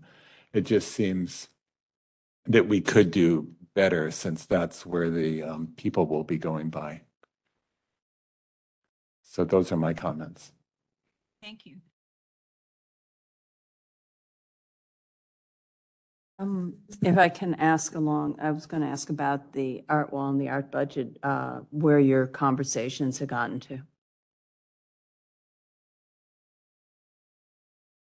It's going to look at Blair, but I think we are about to uh, get the RFP out for selection of the uh, artist. Uh, So that's where we stand current, currently. We've been discuss, in discussion with the staff at the Art, Art Commission. Who's uh, the project manager working with you on this from the art Larry commission? Chow, and I'm forgetting another person name, Jackie? Jackie. Okay. Um, okay, just because what we've, in the past, what works really well is getting them involved early on so that we can have these kind of discussions, so it's not just a flat wall like that. And I would encourage that maybe it'd be worthwhile to, um, do something with, uh, maybe an informal with, if possible, with Jackie and one of our architects, um, and, or maybe, uh, two, and, and have a discussion as to what's possible that will make it more interesting. We will do that, Okay, Commissioner. great. And my other little comment, as long as I'm here, is on the signage with the backlit LEDs. Um, research thoroughly which manufacturer you use, because I've used them several times in the past, and most of them, as lovely as they look at first, they all goof up. I mean, they just, they stop working, or the LEDs, it, it's not even the replace, there's faulty, uh, faulty things within the co- construct of the signage, so be careful. That's it. Great, thank you. Thank you. Commissioner Shiota? Yes, thank you. Um, I just, I, I know there's form and I know there's function and sometimes they blend and sometimes they, they don't. And water treatment facilities or water recovery systems, uh, buildings are difficult. Um, yeah, I just, my first thought is, right, I'm like, is that a prison back there? Is it a water treatment? Like, it's not pretty. You've done what you can with the landscape, um, landscaping. And in that vein, and in the mission of the water recovery, I would just encourage that the art and the artwork that is integrated within this conversation, right? The opportunity is that it can be beautiful, right? It can talk about, because we're talking about e- e- um, ecological systems and water recovery. And part of that is the native planting conversation. Part of that is water conservation. Part of that is water recovery, right? Your logo has the drop. And so somehow the artwork being in, in an educational, contextual Mhm. place making, it can be an anchor point to what this place does and is. And so if that artwork can tell the story of not just the mission and the North Star and the ethos of this place, right? You're anchoring the place and functionality, but how are you going to live on the land, right? Are you on it? Are you in it? Are you in conversation with it? So that's where great artwork can be um, emotionally tied to the function of a place. So that's all. I just encourage that because it's a great, like a huge, that's a really great opportunity. And I can see like pops of color. Like, why does it have to be like you see the garden and it's like, ooh, and then you see the building and it's like, uh, you know, and, and those two things can, you know, we're doing the best work um, from a civic, civic realm, like the Sunol, um, the Alameda uh, watershed, right? And it's just beautiful examples of what civic development um, and in public spaces can be. So this can be a beacon to that. So that's all. Thanks. Mhm.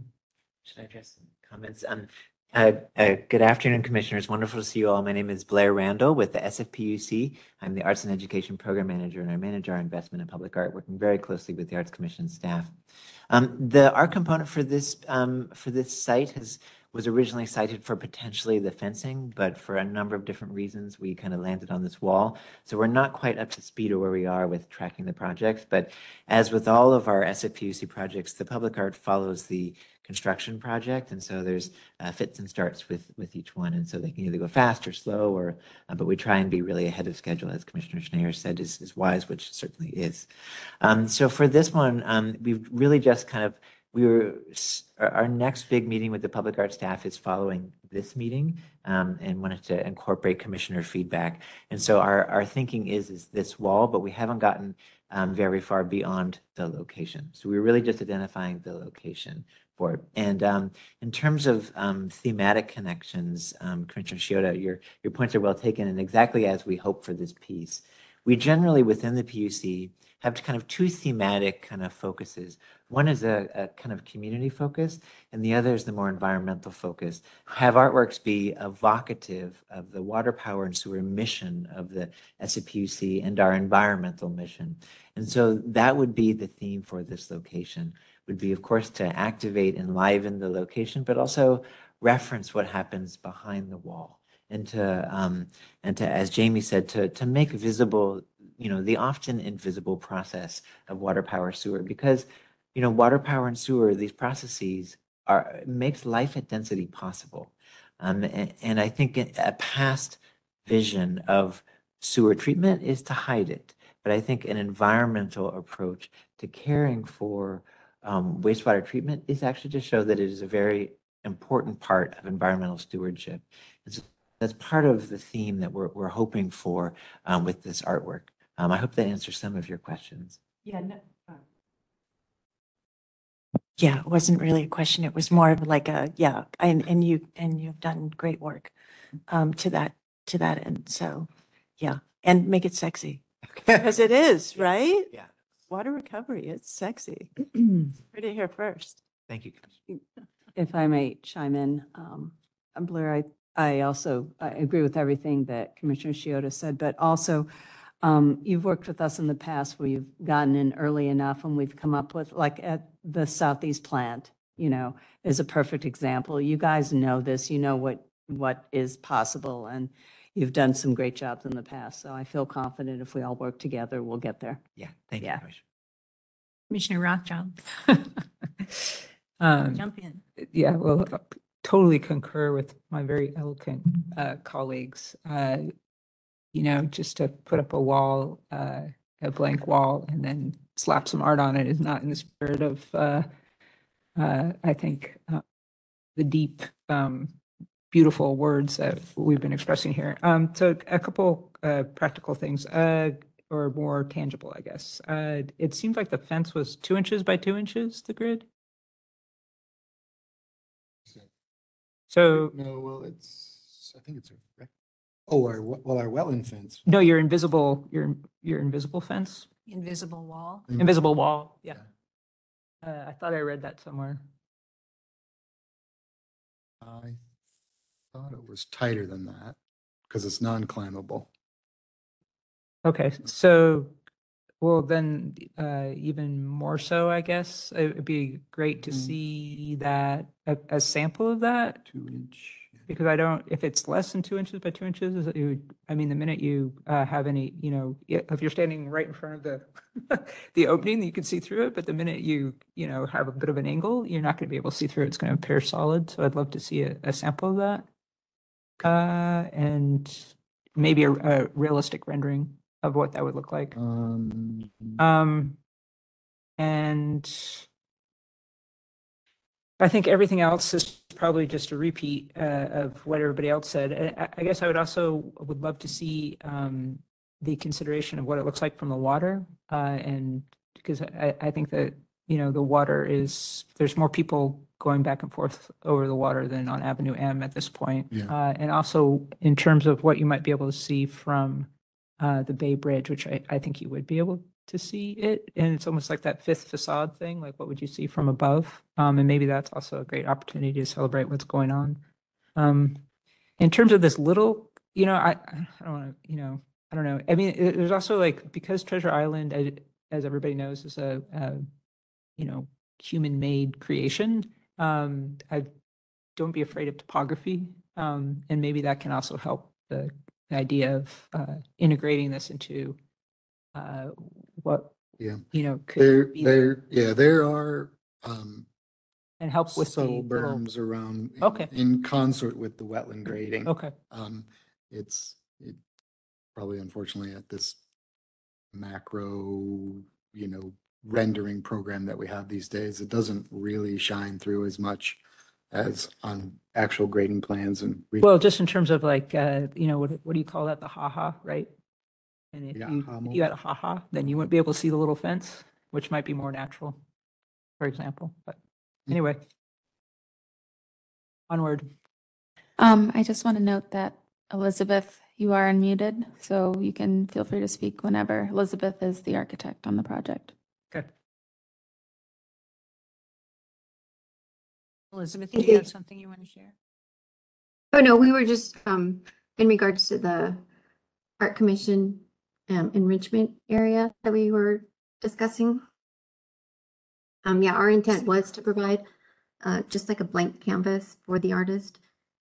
Um, you know, we've done previous projects where they decide to put metal fish and waves and things, so we didn't want to uh, impose and change that for them, so we were really hoping to provide them a blank canvas that they could take and, you know, yeah, create I- I something think- I, you know, I, I think that for, for my, I don't, I don't know, as, from a- my opinion, I think that's a little bit of a cop out. Uh, you know, how, how does, you know, the form of the building, as people were been talking about follow function, uh, but, you know, what is, I, I guess, let me back up one. Um, I forgot to say one thing. Uh, somebody said that the administration building and the maintenance building uh, should, uh, are seamless, and I'm not really sure if I know why that would be, because the administration building, it doesn't look like there's any humans that actually are in there. Uh, so, you know, it should look, one, one might wonder if it would feel much more inhabited and lively and dynamic. Uh, and I'm not sure why that's not happening. I mean, it looks just, they look very similar, like they have very different functions, I think. They, Yeah, so the intent was to provide that blank canvas along Avenue M and have all of the activity going on uh, on the interior side of the plant. So the doors, the Flip windows. to the other side, is there a lot more natural daylight? If there's, do we see an elevation of the other side? Because this, this side is facing west, sort of like a northwest, and the other side is facing sort of a southeast. so here's the, that's, Right, so there's, there's doors and access and. and- Yeah. And again, there's, there, and this is cast in place concrete. yeah. Okay, And so the, so the reveals you see are basically either expansion joints of the panels. I mean, Elizabeth, you'll have to correct me if I'm wrong, but, um, so it, it, it is, as we've kind of said here, it, it's, it is to provide the art a canvas and it's purposely meant to be for this, for this team to kind of leave it alone at this point. Um, not to say, again, and sort of as Blair said, we're beginning to work with, or trying to get the, the, the RFP out for the artists so that we can start to work with them, right? And, or at least hopefully we can get one selected before we go into construction. But, um, this, and again, the, the facility isn't public, so, um, there's very few people that will actually probably be here at any one time, potentially, I think, as we said, um, twenty people max of employees only, of staff members. Um, really quick question, or not question, but just, um, I, I, I know where you're going or the kind of um, it's hard because the separation between architecture, again, form, function, and the art budget as designated within the mandate of new construction, is it one, it's, it's 1% of the building costs? Is that still, does that still, 2%? Okay, thank you, depending on, right. Um, and 2% of anything is 2%. So, so we are going to be limited um, on um, the uh, type of artwork maybe and the ability to cover like this big, maybe big space, like sculpture would be difficult because, right, it might cost as much, but not be as impactful. Um, so trying to parse out impact and sight lines and all that. I think the view from the Bay Bridge, view from, right, what's, what is public facing? What does that mean? And how can we use the dollars in the best fashion to get the most impact? That's all. That's my comment. I just, Yeah. Jackie von Treskow, um, project, senior project managers on the line. Oh, great. Jackie? Hi, Commissioners. This is Jackie, Senior Program Manager for Public Art, the Arts Commission. Just wanted to speak to this topic, as I've noticed there's quite a bit of discussion about the artwork opportunity for this this project. So, um, as you may recall, the um, initial art opportunity that was identified was part of the perimeter fence because it was to have sort of alternating uh, metal slats and concrete panels, and the concrete panels were to receive the artwork um, via a graphic concrete application or etching or a formwork application. Um, so when um, that element was eliminated from the design, um, we identified the two facades of the two buildings as the most visible and highly, you know, impactful artwork location with the intention of using that same methodology um, for the artwork design. So namely integrating the artwork design into the concrete facade via either a, a custom formwork application, graphic concrete application, or um, a, an etched concrete application. Um, so that's sort of where we had had landed. Uh, we hadn't yet finalized that opportunity pending um, a meeting with the design team to to drill down on those details um, in advance of bringing the project plan to Visual Arts Committee next month. Um, so that's sort of um, where we where the conversation currently is. Uh, we have not discussed attaching anything to the walls or slapping anything on the walls, so to speak, but rather integrating into the into the concrete um, in a sort of more considered um, uh, uh, and impactful way. So just wanted to clarify that, where we're at in the process with the conversation around the public art for this project. Thank you. Thanks, that was helpful. I, I think also like considering not just the surface of the concrete, but the openings, uh, where they are, what, how many they are, uh, how they're, you know, the people in the building use it, how the people from, you know, surrounding the building can look in, uh, you know, uh, a- again, in the spirit of celebrating what is going on in the building, I- it's completely generic. Yeah, I've definitely been making note of all the commissioner comments around the themes um, and goals of the, for the public art, and those will definitely be reflected in the project plan we bring to the commission at Visual Arts Committee next month. So thank you for your feedback today. It's been very helpful. Okay, thank you. Any other comments? Uh, Commissioners, um, first of all, my thoughts about this is that normally at phase two, we have samples. So we might have a fence sample, for example, so we can see the grid size and the color. Um, I know that we're coming out of COVID when we were only meeting online, and so we're, it's time to start bringing that back and understandable that that slipped through the cracks. Um, but it would be nice to see a sample, and also I'd like to know what the color is. Um, the color would be a big, would, could make a big difference in whether or not you see through it or not, aside from the angle. So that might be, um, that would definitely be helpful. Yep. Um, I want to say I really appreciate the wooden posts that you're using for the interior fence around the uh, water body, because Mhm. I think that is the language of, of the more natural thing. The, the whole project is a human-made project. The whole island is a human-made project. So it's very interesting to mix these pieces of nature, which is really human, a human concept into this project and try to make it feel human and natural, and fit with the bay and still have really modern architecture. So it's a complex challenge you have. And it's industrial in part. So um, I think it's a really interesting project that you have here. It seems to me, and I'd like to get feedback from my colleagues here, that maybe we're not ready f- to pass phase two, that there needs to be some more conversation about how the architecture works with the art and how the art works with the architecture, maybe a sample or two of fencing. And um, it doesn't mean that we want to slow the project down at all, but maybe work those out so that we can speed it up. Um, so I'd like to know if there's feedback on that idea um, from my colleagues here. Um, Commissioner Schnair, yes, I agree with you that I think that's a smart way to go, go forward with this at this point so that we can then move quicker later on and not be sitting, there, well, why did this happen or that happen? Also, uh, concrete samples would be really helpful and I think essential of not just the color, but the texture. So we begin to understand what that's going to, how that might work with the art and how that might visually impact overall. Um, And I, I do agree with what my fellow commissioners have said in terms of the uh, architecture, and I, I uh, agree with them.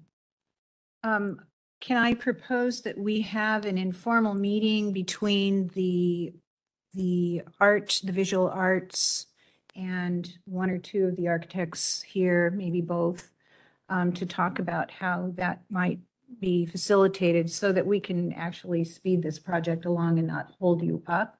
But by- by having an informal meeting, we might be able to start to work out some of those things and then come back at phase two and it would probably speed along, I would think. So how would, how would that, would you be amenable to that? Y- Yes, Commissioner, we'll do that. All right. Well, thank you. Is there any public comment on this item, which is item number five? Uh, we will be taking in-person public comment first. So for those joining in person, please proceed to the public comment podium. For those joining remotely, please raise your hand if you're listening via WebEx. Um, if you're calling by phone, press star three to be placed in the public comment queue. Um, instructions are on screen. We are currently on item five. As a reminder, your time will start when you begin speaking. You will see a visual timer on the screen and receive a 30-second audible warning before your time concludes. You'll be muted once your time is up. You may stay on the line if you would like to speak on other items. Anyone who speaks during a public comment period at today's meeting can send a summary of the comments to be included in the minutes if it is 150 words or less to paris.coates.sfgov.org. Uh, looking for in-person public comment. Is there anyone who would like to make a public comment on the current agenda item? Not seeing anyone. Um, looking for virtual public comment. Is there anyone online who would like to make a virtual public comment? Looking for raised hands on the WebEx. I'm not seeing any hands raised. Um, public comment for this item is now closed. Okay, thank you. And before we move on to the next item, we will make an effort to get an appointment as soon as possible so we can talk about this informally and work it out. Okay, thank you. All right, so now we're moving to item number six, and that, that's the Southeast Plant Operations Engineering Maintenance Building, the SEP seven OEM. And this is a conceptual review. Should we, um, since we're missing two commissioners in the restroom, take Take a little five-minute break. Sorry. about restroom break? Forward, everyone do a big rush to the restroom anyway, so hold on to that thought.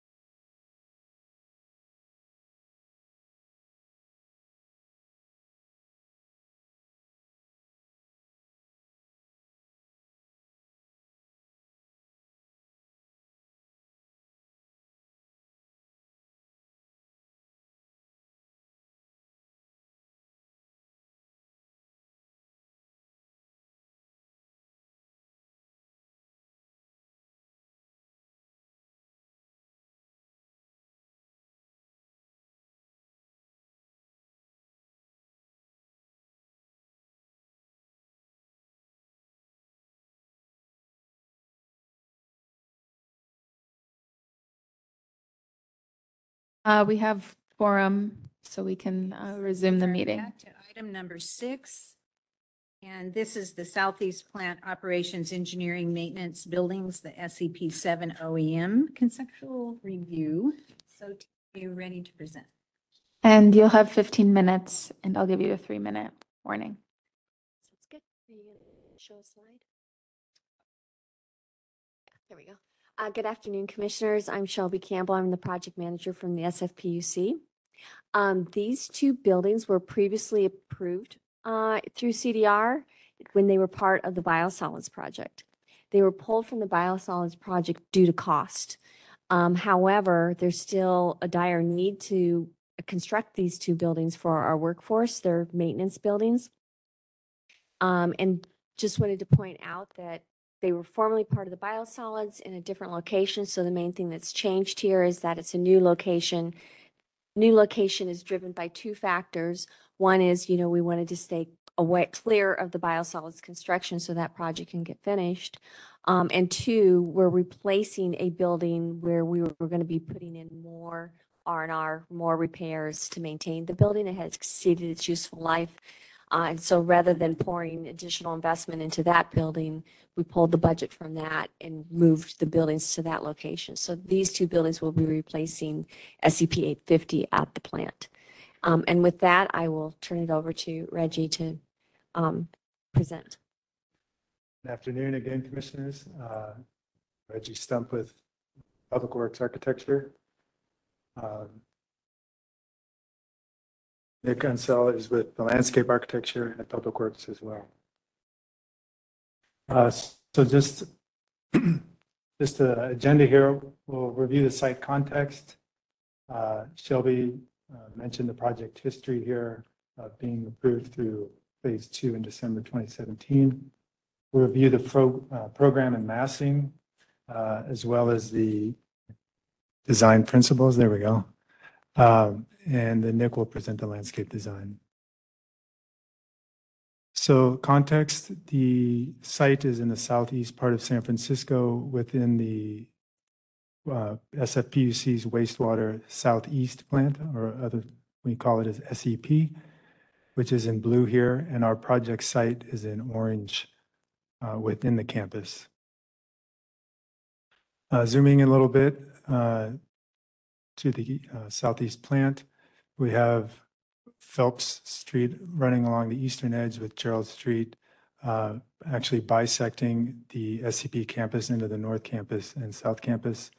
And again, our project site is right at the corner of Phelps and Jerrold.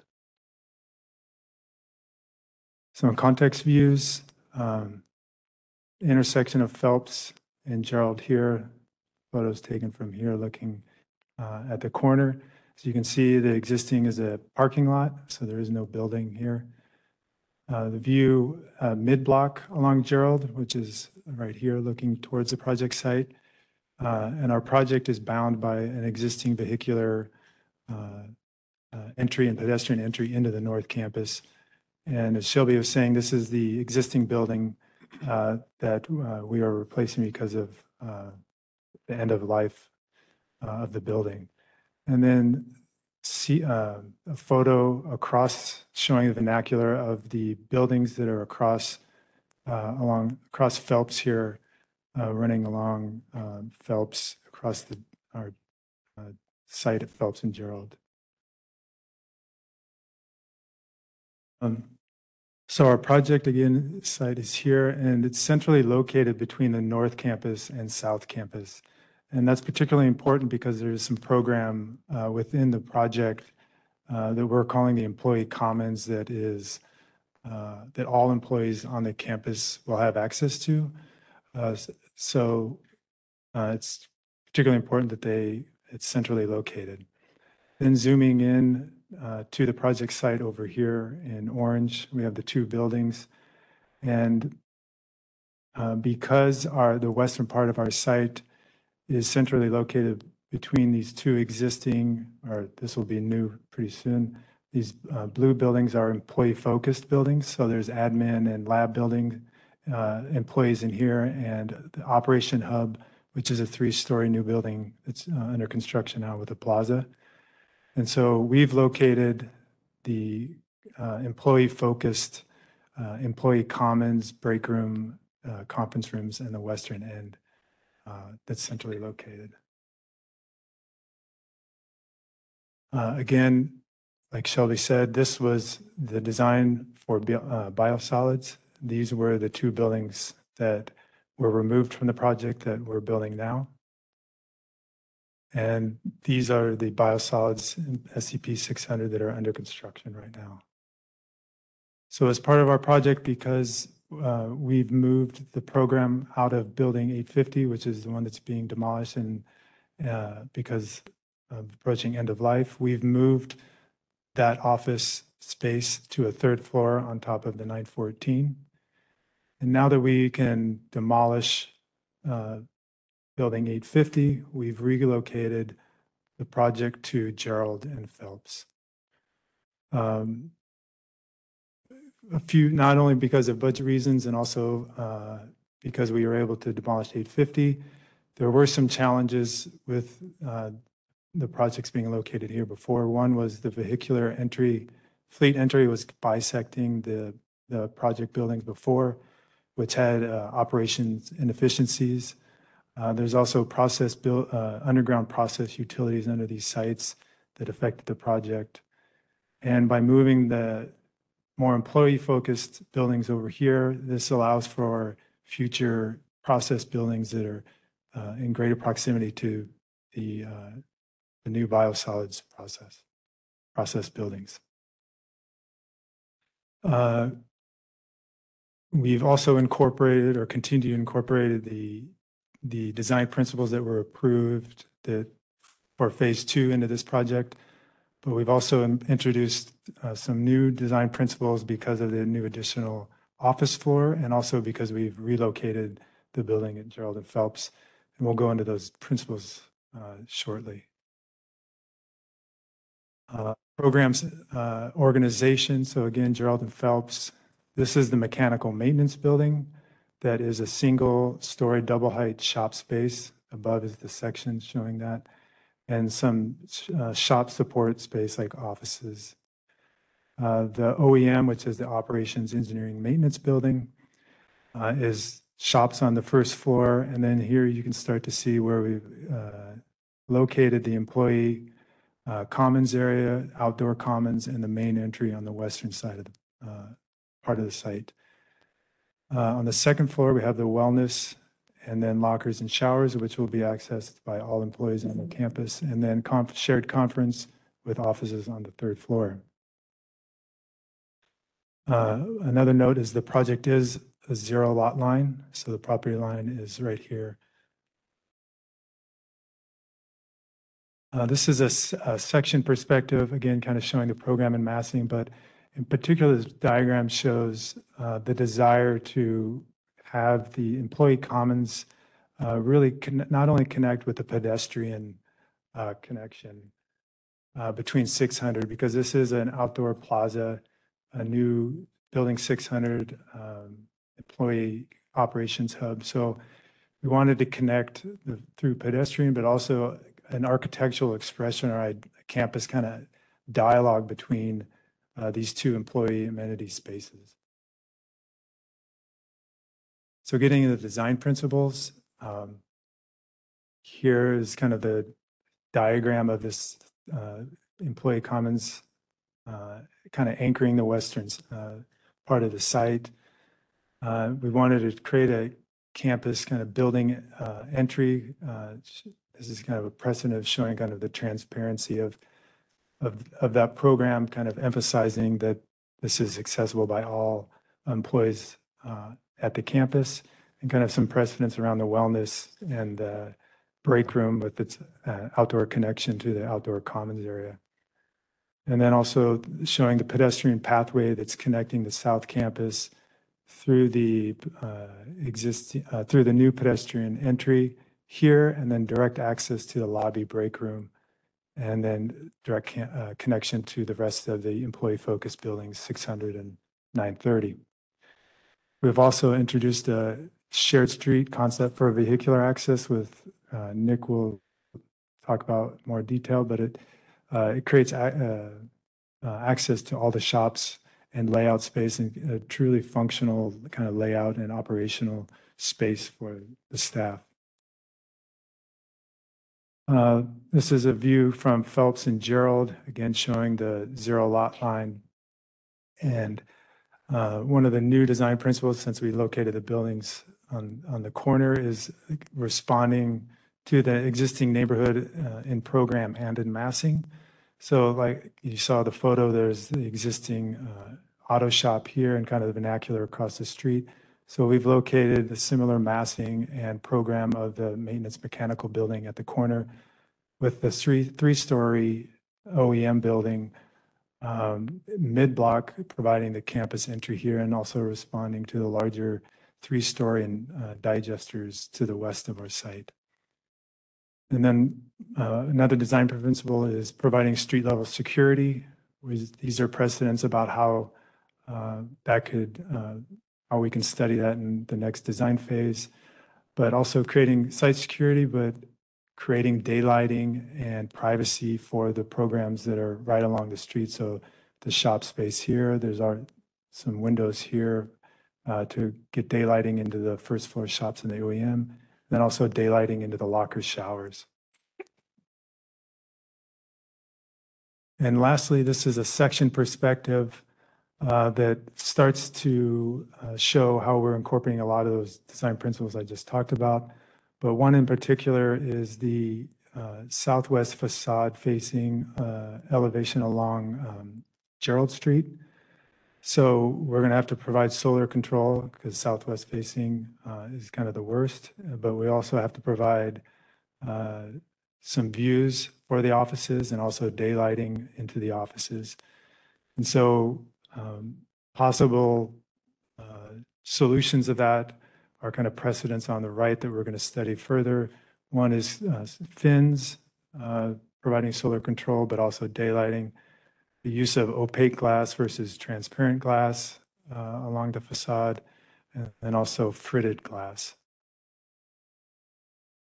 You have about three minutes remaining. And then. I'm handing it over to Nick. Uh, Good afternoon, Commissioners. Uh, My name is Nick Ansel. I'm a landscape architect with Public Works. Um, The landscape uh, concept uh, for this project is um, very straightforward. Um, uh, This is an industrial site.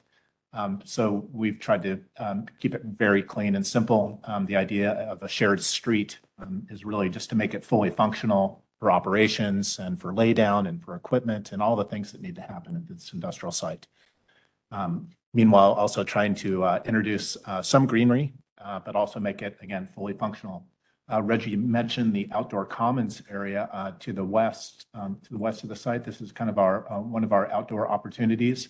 Uh, it'll- uh, In, in- when we move into schematic design, we can des- design it in greater detail, but essentially uh, overhead trellis with seating and possibly some other amenities. Uh, We'd love to do something like an outdoor kitchen, but we'd be lucky to get a barbecue, um, but something to that effect. Um, But uh, these areas, um, we, we have kind of double alley of trees where we're trying to uh, kind of give an indication of where people are going to be. And then again, we have these fully functional, big laydown areas for equipment and, and vehicles. Um, We're also going to be using uh, the campus uh, fencing, which is a 10-foot high um, fence. Uh, We were thinking at this point, it's going to be very similar to what's been approved for the, um, the projects, the biosolids project, so that it holds together with the campus as a whole. Um, We are going to be working, well, I think uh, there's some areas, uh, the mechanical courtyard, for example, um, we're still not exactly sure what's going to occur there or if it's going to need vehicular access. Um, But we're going to get to that um, soon. We go to the next slide. You can click the, there you go. Okay, oh, great. So uh, just some sections uh, through the street. Um, This one's uh, a little more evocative where uh, the front entry would be and again, where, where more people are going to be. Um, We, the shared street itself is um, pretty wide, uh, 23 feet wide, so it could be parking. uh, It could also be um, uh, for access. This is, again, it- it's, we're effectively treating it a lot like a street uh, in, that we do around town. Um, These pathways, one of the, another concept I wanted to just bring out is we're trying to separate um, pedestrians from vehiculars, always with a planting area.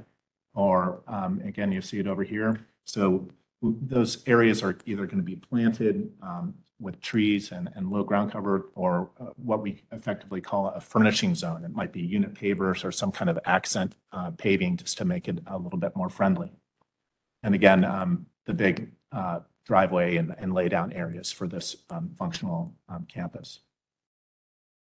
Uh, Perspective, um, again, this is that, um, what we're calling the furnishing zone or, uh, separating or planting area, separating um, pedestrians from vehicular. And then in terms of planting, as we, as we define the design, we're going to define the palette. And I'm, sure it's going to be low maintenance, low water. You know, we're going to, fit in what planting we can and uh, see where it goes. And thank you very much. Thank you. Uh, Commissioners, this is a conceptual review, so we're not voting on it, but they're looking for our feedback to help guide them in moving into the next step. Any comments? So we're back again. Great to see you guys. We love seeing you guys. Um, I, you haven't, I know it's, I assume you're going to try to do proportions and materials and stuff similar to the other admin type of buildings uh, that you had shown us prior that are not being built anymore. Correct. Yeah, because that palette is what's being used at the biosolids project. Okay. Um, and at this point, we really haven't seen, I mean, it's concept, but we haven't, I'm curious what, what you're thinking of. I- I have, it, I'm not really clear what you're thinking of in the, in the common areas. Uh, what you're trying, I, conceptually, what you're saying is fine, but I don't see any, uh, any drawings about it. Right. Yeah, we're not there in- from a design perspective. Okay. All right. Um, I'm going to let the architects talk about that part then. Hello, um, Commissioner Carney here. Um, It's such a a bleak area and to say the least. And so I'm glad that you have abandoned your first scheme and you're moving it out to the corner because the neighborhood can use that, especially that two-story structure on that corner. And you say you're relating to the massing of the buildings across the street, et cetera. Um, Don't bother. I think, I think you can set the new standard. Those other buildings seem so temporary. But having that, um, that shorter corner, two stories high, could really help invigorate that whole area, which is full of, you know, people living in RVs. And, um, it's really a sad area and the telephone poles and then the smell of the whole area. So I think wh- what you're doing is, by moving it to the corner, could help re- reinvigorate that neighborhood. And the materials, the first two buildings, I wasn't part of that discussion, but it, in the tiny little renderings, it, it looks really nice. It's uh, definitely um, a step up. Um, But creating something softer along that edge as it faces the community could really help because it's residential just a block or two up, up that street. And all of those people living there will pass, pass along that area. Um, In your bubble diagram, it- there was a conflict between your bubble section and your bubble floor plan. The, um, when you're on that corner, it seems that it's nice to have the whole two-story expression like you see on the section. But in the plan, you can't really do that because you have storage there. So I think that if you have that opened up, area, unless I'm reading it wrong, but, uh, Uh, this is one large room. oh, it is, Yeah, okay. so that it's more like open storage. Okay. Uh, So you could wrap, wrap, the corner and make it more of a, a glassy corner like you had in that smaller structure Yes. that you showed. Okay. Yes. Good. And the, the campus dialogue, um, I like the, the con, concept of that, of, of tying it all together. Anyway, there's not a, a lot to react to since it's still in the bubble phase, but I think that planning wise, it'll probably turn out better this way.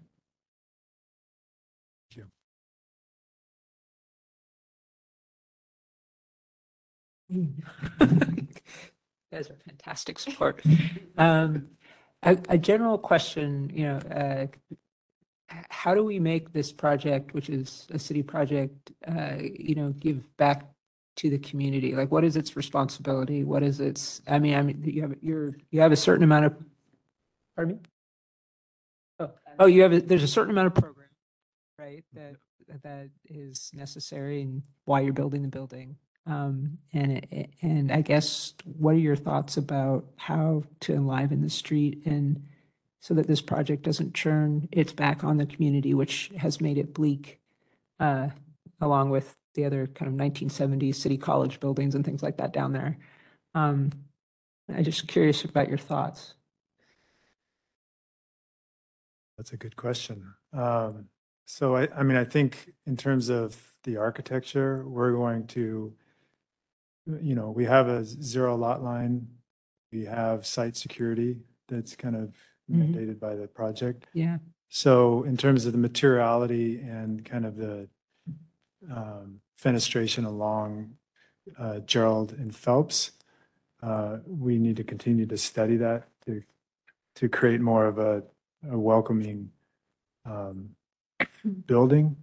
But in terms of like actual public coming onto the site, that's No, I, I, it's just, it's a general question with, I think with all, with, you know, we saw it in the Treasure Island project that we were just looking at, is that these are, uh, buildings for the community, um, and they should, po- you know, hopefully enrich the community, uh, that they're in, and how, uh, can, you know, but at the same time, there's security issues, uh, you know, I'm, I get, you know, all the, you know, and I mean, the street that you created is lovely, you just kind of want to put the street like on the other side. of the. So I, I guess the question, you know, because I know you guys are thoughtful architects, and I know Greta's sitting right there, and she's super thoughtful, and you probably have had conversations about this. Uh, so I, it's just a, it's just a, I think it's a really important fundamental question for, uh, you know, designers who are, you know, uh, you know, spending the tax dollars, you know, and in putting these things in, in our, you know, sometimes our most delicate, vulnerable communities, where there's social communities or environmental communities like, uh, you know, like Treasure Island. So just, If I can interject here, just, um, this, this whole project started, it, the concept of this whole bioplant being done, started like 10 years ago. And at that point, I remember Shelby going out with you to look at what now is the Southeast Community Center as a site that you had. That was part of the exchange that we did Uh-huh. at that point. And I think Greta will back Uh-huh. me up on this as well. So in terms of giving back to the community, that was a huge thing that was done. Um, Oh, yeah, I'm, I'm not saying that there has, I mean, I'm just, it's a. No, I just, I just conversation. wanted you to Yeah, have that yeah, background. Yeah, that's all, Not being uh, aware of that. And I understand the other points you're making. yeah. And I mean, I, wanted you to have the background and the history of what's um, gone on as well. well, I, These buildings also do face a public street. Uh-huh. And that public street has, you don't see, a pres- that's not part of our presentation because the improvements Mhm.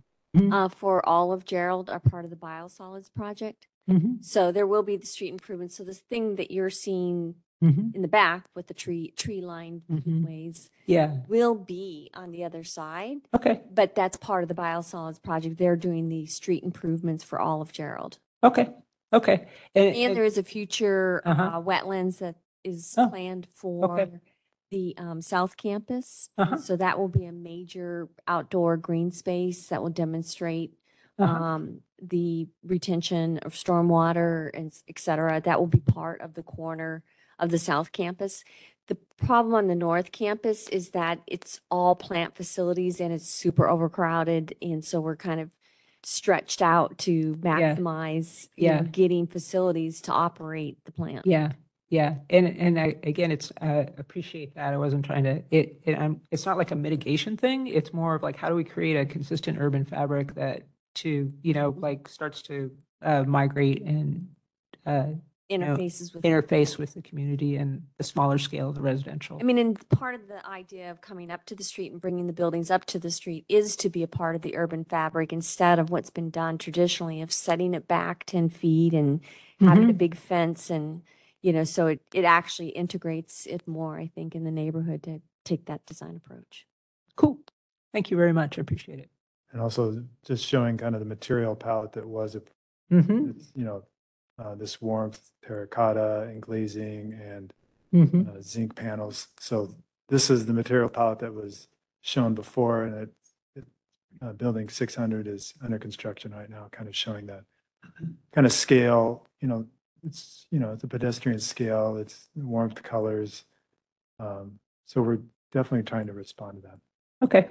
Yeah, and I, I didn't ask it um, to pose like a defensive conversation. It was more of a, like, as we go forward, you know, I don't know, what are we doing? Why are we here, right? Yeah. Thanks.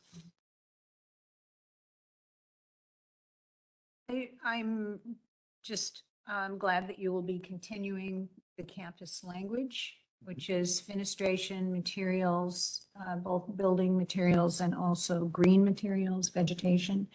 And those things carry through, I think, really nicely in the neighborhood. You've been doing a good job on that already. Um, So just to make sure that that's going to be con- carried forward would be my only comment.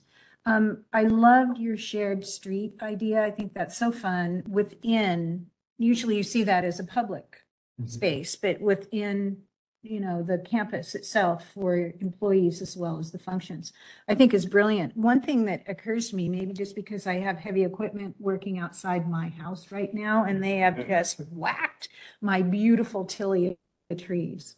And so it occurred to me, you've got got a lot of treeness in there in a place where there's going to be big trucks.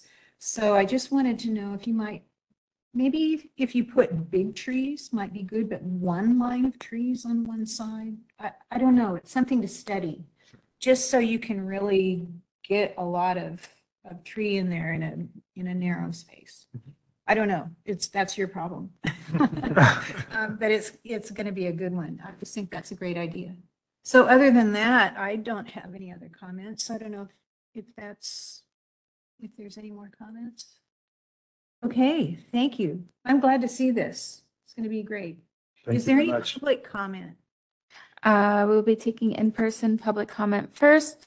So for those joining in person, please proceed to the public comment podium. Uh, now for those joining remotely, please raise your hand if you're listening via WebEx. If you're calling by phone, press star three to be placed in the public comment queue. Instructions are currently on screen and we are on item six. As a reminder, your time will start when you begin speaking. You will see a visual timer on the screen and receive a 30-second audible warning before your time concludes. Then you'll be muted once your time is up. You may stay on the line if you'd like to speak on other items.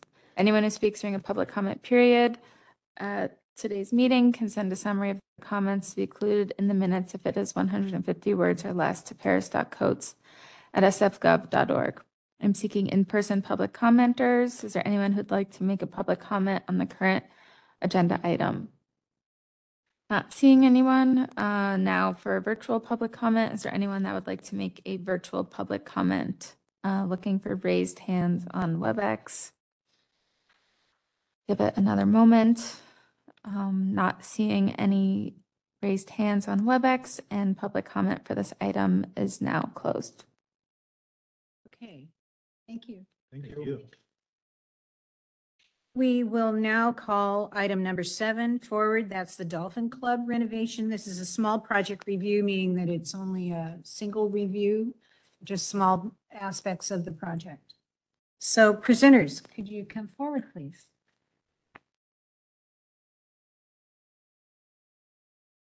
For a project that's beloved in our city, a building that's beloved. Now for something completely different. And team, you'll have uh, 10 minutes and I'll give you a three-minute warning. Okay, thank you. Uh, Good afternoon, Commissioners. Uh, I'm Mark Thomas, Project Architect for the planned renovations to the Dolphin Club. And sitting with me is Tuan Louvre, um, my colleague who's been working with me on the project. Um, Can we go to slide two, please? Um, This aerial view uh, shows the location of the Dolphin Swim Club. Um, It's a swimming and rowing club that's also open to the general public and was established in 1877. And it's currently located here uh, at Aquatic Cove next to the Hyde Street Pier. Let's go to uh, slide three. Thanks. Uh, club member and uh, architect Adolf Lutkins designed a new two-story clubhouse in 1896, and it was located at the, on, at the foot of Van Ness Avenue uh, on Black Point Cove. And uh, the building was moved to its current location at 502 Jefferson Street in 1937, where it remains today. So they picked this building up, drove it down the street, and parked it uh, at the Hyde Street Pier. Uh, Over time, the club and membership has grown from 25 charter members to over 2,000 members today. Let's go to the next slide. So uh, the, the reason we're here today, um, the purpose of our presentation today is to provide information about renovations, upgrades, and addition to the building using like-kind materials. Our, our goal is uh, when we get done doing some of the remedial work that needs to be done, it's as if we haven't been there. Um, So th- those things include, or the projects include, uh, the weight room, the galley kitchen, some club offices, outdoor decks, and an access stair. Uh, Let's go to the next slide, Tuan. Okay. So these, uh, this next slide and the slide after will toggle back and forth between 2D and 3D views. This uh, is an existing uh, uh, lay of the land for floors one, two, and three. On uh, the, the blue area uh, up at the top, can you point? Thanks, Tuan. So this uh, weight room gym and associated smaller blue cube next to it, uh, the kitchen galley, are scheduled to be removed, demolished, and replaced in like kind. The thing to note is the reason we're doing it is because these two pieces of the structure have little to no foundation. So the, the good news from the contractor is that there's no foundation to tear out, and the bad news from the contractor is there's no foundation. Uh, So uh, th- that's what's happening on the, f- the first floor. On the second floor, the little blue piece that sits just above the galley kitchen that's going to be replaced is a small office that is sandwiched in between the existing roof and the uh, kitchen below. So that's going to be removed and we're going to expand it, remodel it and add a meeting room to it. And then on the top floor, uh, there is an existing access stair that goes from an exterior deck up to a historic cupola that is used for access and maintenance. We're going to remove that, relocate it, and put it back in a way that's code compliant. Uh, Let's go to slides. So now it'll make a little more sense. Uh, Like oxymoron. 3D views. So starting from the left and working our way over, the existing weight room structure is the piece that I talked about that's scheduled to be removed and replaced. And then next to that is an existing uh, kitchen, galley kitchen, and just above it, an existing second-story office shed. Those two pieces will be removed and replaced. And then moving a little further over is the, uh, this existing access stair that partially blocks an ingress and egress door from a club room out to the deck. So we'll remove that and relocate it. Let's go to the next slide, Tuan. Proposed floor plans. So um, you'll see blue areas that generally relate to the locations of the blue areas that I showed you on the existing plan. Starting on the first floor, we're going to rebuild the galley kitchen, put a foundation under it this time, and we're going to rebuild the weight room and uh, put a foundation under it. On the second floor, uh, we're going to add uh, some exterior uh, outdoor deck space with um, the the club's emphasis on utilizing more outdoor space because of COVID and all the lessons we've learned for that. This is an important programmatic element.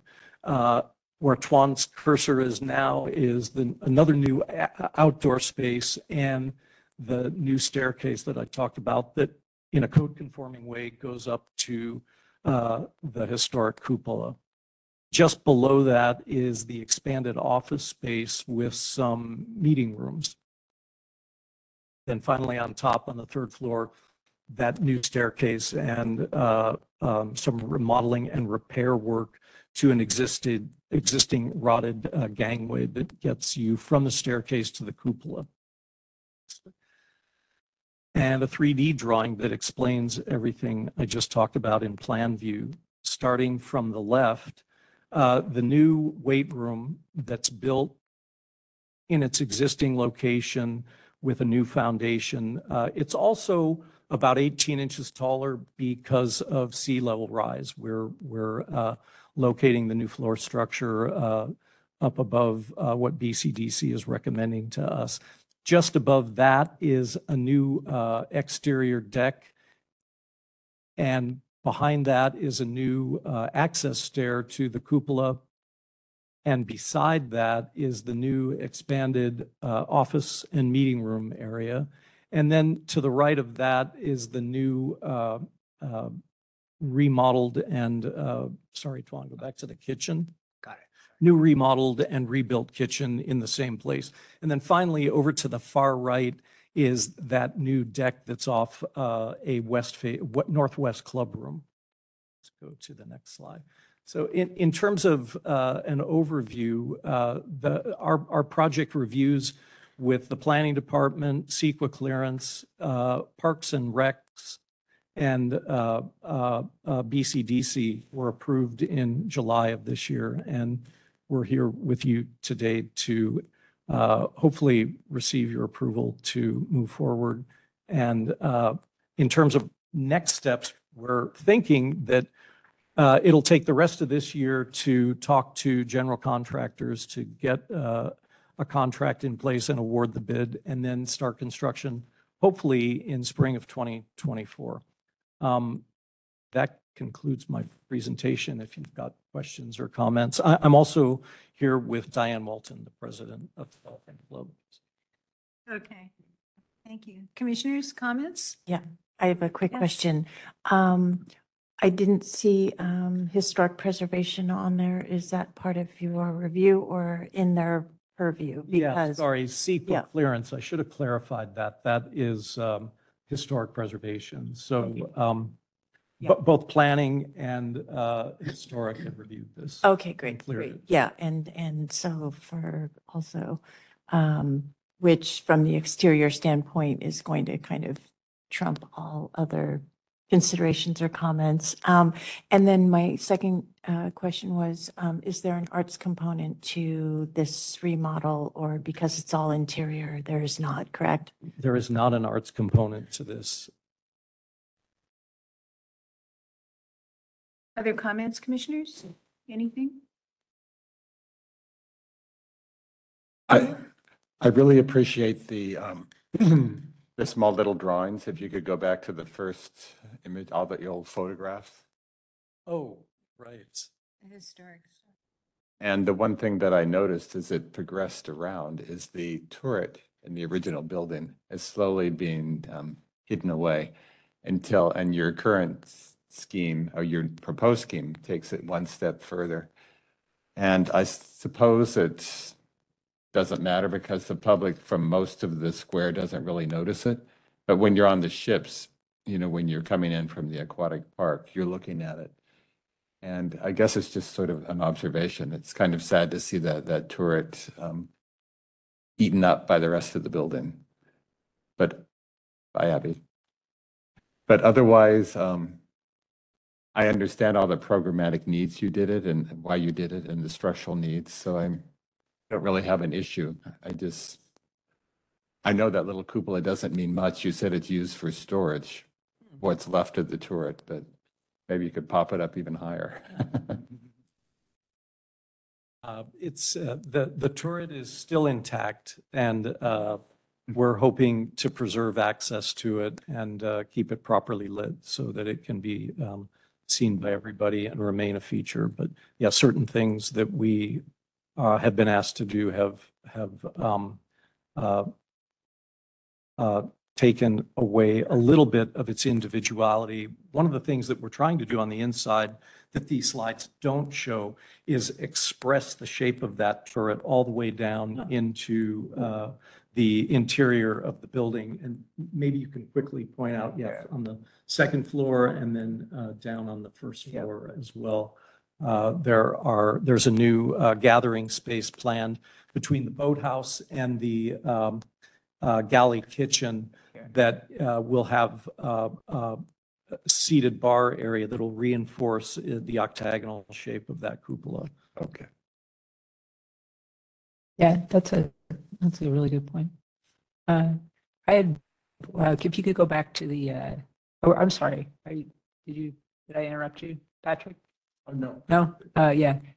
Uh, just a quick question, and I'm sure there's a zillion reasons why you can't do this, but, you know, just in terms of the, the roof of the, uh, weight room, is it, is there any way, I was like exiting, I know there's probably lots of problems. Is there any way that that could be minimized or the material be something that's or forgiving? I mean, I know it's just a rendering, but Yes, um, uh, y- you mean on the, the flat portion? yeah, Wait. yeah. Is it possible to uh, utilize that?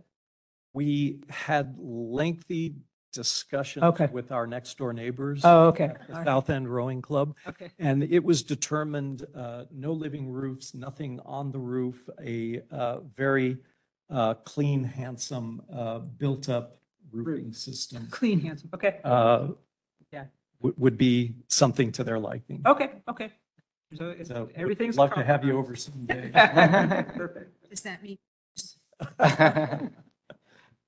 So they wouldn't let you extend the new roof deck out further, but they didn't want to see people out there. Right. I- I- Originally, we had discussed um, larger uh, common areas, um, even shared areas with uh, the South End Rowing Club, and they weren't in favor of that. So Okay.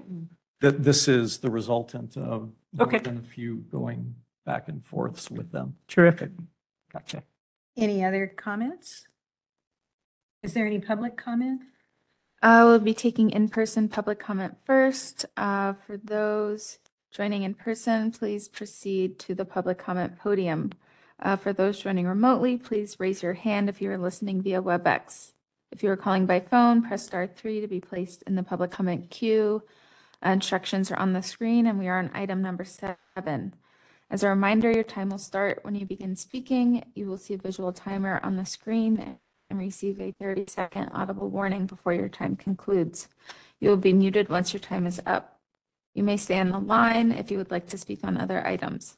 Anyone who speaks during a public comment period at today's meeting can send a summary of the comments to be included in the minutes if it is 150 words or less to paris.co.sfgov.org.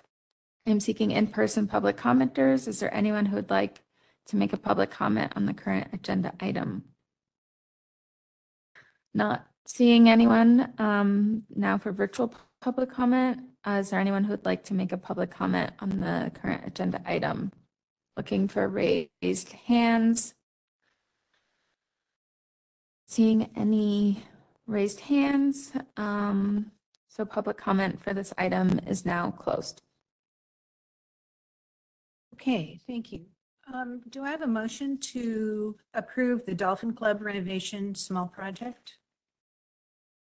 Do I have a second? So moved. Seconded. Thank you. All in favor, say aye. Aye. Aye. Any opposed, say nay.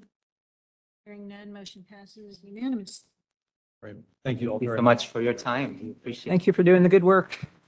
Okay. Hard work. Uh, Commissioners, we are now moving to item number, which is. staff I know. That staff report will be given by our new temporary, I think, perhaps, liaison Alyssa Ventry. So Good afternoon, Chair Stryker and Commissioners. Um, I'm trying to channel our former Deputy Director, Joanne Lee, so hopefully I will do her some justice, but a very quick update for you all. Um, as you may have heard and or read, there is an upcoming UN Plaza activation project from Park, Rec and Park. Uh, before Jo- Joanne left, she and I and Paris met with a staff person at Rec and Park to discuss the temporary project, and we determined that per resolution of the Arts Commission, Projects or structures placed on public property with duration of up to two years are not subject to civic design review. Um, This does not refer to the placement of artworks on public property, but I just wanted to make a note for you all that it's not going to be coming to uh, CDR. And just so it's on the record that we quickly discussed it. Um, Thank you for that. And I have no other items for you. Okay, thank you. Um, any discussion about this topic? I appreciate the feedback on that because I wanted to know about that particular project myself. Is there any public comment?